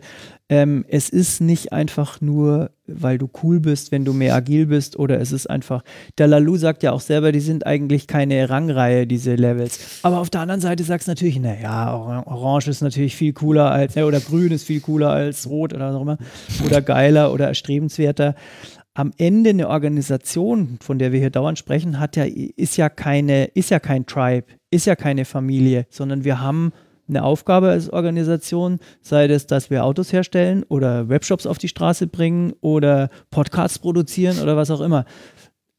Wenn wir das vergessen und nicht darauf abziehen, sondern sagen, Hauptsache wir sind super agil, auch wenn wir kein einziges Auto auf die Straße kriegen, dann ist halt was schiefgegangen. Ja? Ja, das ist ein ganz wichtiger Aspekt. Wir kommen immer noch zusammen, um etwas gemeinsam miteinander zu tun, müssen dann eben auch ein bisschen verhandeln, das vielleicht im Unterschied zu einer Familie. Da habe ich etwas, da will ich etwas anderes erzeugen und brauche dann vielleicht eine andere Stimmung. Das heißt, da ist das Gemeinschaftliche mir sehr wichtig schon als Ergebnis. Und in der Arbeitswelt ist es vielleicht sehr, also jetzt so aus, aus Schaffenssicht, ein toller Effekt, den wir gerne haben und erzielen wollen, aber das wäre dann mehr vielleicht ein Effekt von dem. Ich muss dazu sagen, ich weiß nicht, ob ich das will, dass das so ist, aber so funktioniert halt unsere, sagen wir mal, Zivilisation, die, die, der- westlich, westlich-technische äh, Kapitalismus. Ja. Und äh, wenn du eine Organisation missbrauchst, dass sie ein, ein Selbsterfahrungs-, Wohlfühl-, wei persönlich Weiterentwicklungsclub ähm, ähm, ähm, wird, in dem es nicht mehr um Ergebnisse geht, dann bist du halt auch auf dem Holzweg, denke ich. Ja, ich finde in der Hinsicht einfach das, was du zwischendurch mal immer wieder erwähnt hast, ist, dass es halt ein, ein Mittel zum Zweck ist. Also ich muss mir im Klaren drüber sein, was ist das Ziel, was ich erreichen möchte, ja, wie ist meine Marktgegebenheit, äh, wie ist mein Unternehmen gerade beschaffen, wo möchte ich vielleicht hin mich bewegen? Und eigentlich auf der Basis dann zu entscheiden, wie viel Agilität brauche ich, brauche ich Scrum, brauche ich Kanban, brauche ich Mhm. einen Coach, was auch immer, oder bleibe ich doch lieber im klassischen Wasserfall, weil das für meinen Aspekt hier gerade vollkommen passend und okay ist. Ich bin da hin und her gerissen, weil ich natürlich schon hätte, dass wir menschenwürdiges, äh, menschengerechtes Art, Arthaltung, ja, wie heißt artgerechte Haltung, also menschenwürdiges Zusammenarbeiten in Organisationen mit Purpose und mit Vertrauen und so weiter, dass es nicht einfach nur ein Mittel zum Zweck ist, weil wir dann mehr Geld verdienen. Ja, das, aber wie gesagt, äh, am Ende des Tages hast du als Organisation natürlich irgendwelche Ziele, die nicht sich nur darum drehen, dass wir uns als Menschen weiterentwickeln, sondern auch, dass wir Podcasts, Autos äh, oder was auch immer produzieren und oder Servicedienstleistungen erfolgreich auf den Markt bringen. Ja. Ja, ich sage da oft auch, ja, wir arbeiten halt in der GmbH oder in einer AG ne? und das ist ähm, wirtschaftlicher Erfolg, ist eins der wichtigsten Unternehmensziele. Ne, Das ist, es gibt aber Unternehmensformen, wo das dann schon ein bisschen anders ist, wenn wir so im genossenschaftlichen Bereich richtig, ja. unterwegs sind oder in Vereinen, gemeinnützigen Organisationen, da dreht es sich dann schon so ein bisschen und dann reden wir nochmal über eine andere Ausrichtung, wo es vielleicht natürlicher so mit reinkommt. Aber in einer auf Gewinn, äh, gewinnschaffend ausgerichteten Organisation arbeitet, dann ist das natürlich. Wobei die ja auch gewissen Sachzwängen unterliegen. Also wir brauchen ja auch irgendwas, um Sicherheit noch aufrechtzuerhalten. Ich sehe es halt nicht, ich sehe es halt nicht als eine Botschaft, mit der ich irgendwo hingehen kann oder will, äh, weil das hat dann was Religiöses. Wir, wir ändern jetzt eine Organisation, weil wir dann irgendwie humanistischer werden oder weil wir uns dann besser irgendwie als Menschen weiterentwickeln. Das ist super wichtig, aber mit, vielleicht ist es sogar das Wichtigere, als Geld zu verdienen, ja. Aber das ist nicht eine Botschaft, mit der du im Moment meines Erachtens äh, dich, dich, dich vernünftig platzierst. Sonst müsste ich was anderes machen. Dann wäre ich kein Agile Coach, sondern dann wäre ich, was wäre ich denn dann? Vielleicht wirst du ja. Unternehmensberater. Religionsstifter Psychologe. oder so, ja. Liebe Kollegen, wir reden schon eine ganze Weile sehr angeregt. Nicht auf die Uhr gucken. Wow. Also die gute Nachricht ist, das wird nicht unsere längste Folge. Die schlechte ist, wird auch nicht unsere kürzeste Folge. ähm, ich würde abschließend vielleicht ähm, dich nochmal was so fragen wollen. Vielleicht erstmal, ähm, hast du schon mal für dich, wo du sagen würdest, da habe ich in einem perfekten Team gearbeitet? ist lustig, dass du das fragst, weil ich mich das immer wieder selber mal frage. Und ich habe tatsächlich in einem, in der Psychologie damals, in der klinischen Psychologie, an der Tagklinik mit äh, zwei Leuten ist das schon ein Team. Zu dritt sind wir gerade so ein Team zusammengearbeitet und das war Wahnsinn. Wir haben uns extrem gut verstanden im Sinne von, wir waren ja auch kotherapeutisch tätig, das heißt, du sitzt so mehr da drin und wenn einer von uns mit dem Auge gezuckt hat, dann wusste der andere schon, ah, jetzt, jetzt sollte man vielleicht hier oder das war toll. Woran lag das? Wir haben ganz intensiv, ganz viel Zeit miteinander einfach gearbeitet. Das, das war schon mal ganz wichtig und uns auch so verstanden. Genau. Hatte psychologische ähm, Sicherheit. ja, in einem IT-Team, muss ich sagen, habe ich no Fans da draußen, alle, die vielleicht das hören, äh, noch nicht das Gefühl gehabt, das ist ein perfektes Team. muss man vielleicht auch sagen, muss man auch geduldig sein. Das ist nicht etwas, was man einfach so erzeugt, was dann einfach schnell da ist und ich impl- implementiere das eben selbst. Vielleicht ist es manchmal auch ein Geschenk oder so, wenn man die Gelegenheit hat, von sich selbst sowas eben sagen zu können. Würde ich auch immer sagen, es ist halt so eine Art Speerspitze. Ne? Es passiert definitiv. Auch bei Google, wie wir äh, dank der Studie wissen, aber auch ein Google weiß, äh, das ist nicht so einfach zu reproduzieren. Wir hatten das vorhin, hast du auch mal hier, Simon, reingefragt, äh, wie mache ich denn das jetzt, dass dann psychologische Sicherheit herrscht? Und es gibt so Indizien und so Hinweise wie auf Redeanteile achten oder ne, aktives Zuhören. Aber nur weil ich das implementiere, ist es das dann noch nicht zwangsläufig. Und ganz wichtig, du darfst natürlich auch nicht so in diese Falle tappen, äh, bloß weil die anderen nicht so sind, wie ich mir das wünsche, ist es kein perfektes Team. Vielleicht sind fünf Leute, bei denen ich der Sechste bin, ein super Team und ich bin halt da nicht gut aufgehoben. Dann ist es so. Dann passt es für die anderen. Und, ich Und das ist, halt. glaube ich, dann auch immer eine Momentaufnahme. Ne? Also man ist ja nicht äh, weggeschlossen dann für immer in diesem einen statischen Zustand. Cool, ich würde sagen, vielen Dank, Danke euch, war spannend, war lustig. Dass du dir hier die Zeit genommen hast, nach der Konferenz noch Ja. weiter zu plaudern. Danke für die Dass du Einladung. uns das Vertrauen ausgesprochen hast, dass wir dich aufnehmen durften. Ja, ja, ich wusste nicht, was mich hier Und erwartet. dass wir hier im Hotel in der Lobby sitzen Genau. durften. Ja, dann würde ich sagen, ich hoffe, euch hat die Folge gefallen. Ich glaube, wir müssen ein paar Shownotes noch zusammentragen. Ich baue auch auf dich, Sascha. Ein paar Notizen habe ich hier schon gemacht, aber es gibt schon ein paar ganz coole Videos oder eben Webseiten, das wir gerade genannt haben, dass wir die Links ähm, dazu versammeln und zur Verfügung stellen. Gerne. Ne, Deswegen schaut gerne da auf unsere Webseite drauf. Ansonsten, ihr wisst, wo ihr uns finden könnt in der Internetwelt da draußen. Vielleicht im nächsten Mal auch persönlich. Würde ich sagen, uns noch ein, euch noch einen schönen Abend hier ne? und gehabt euch wohl. Bis zum nächsten Mal. Danke euch. Danke. Tschüss.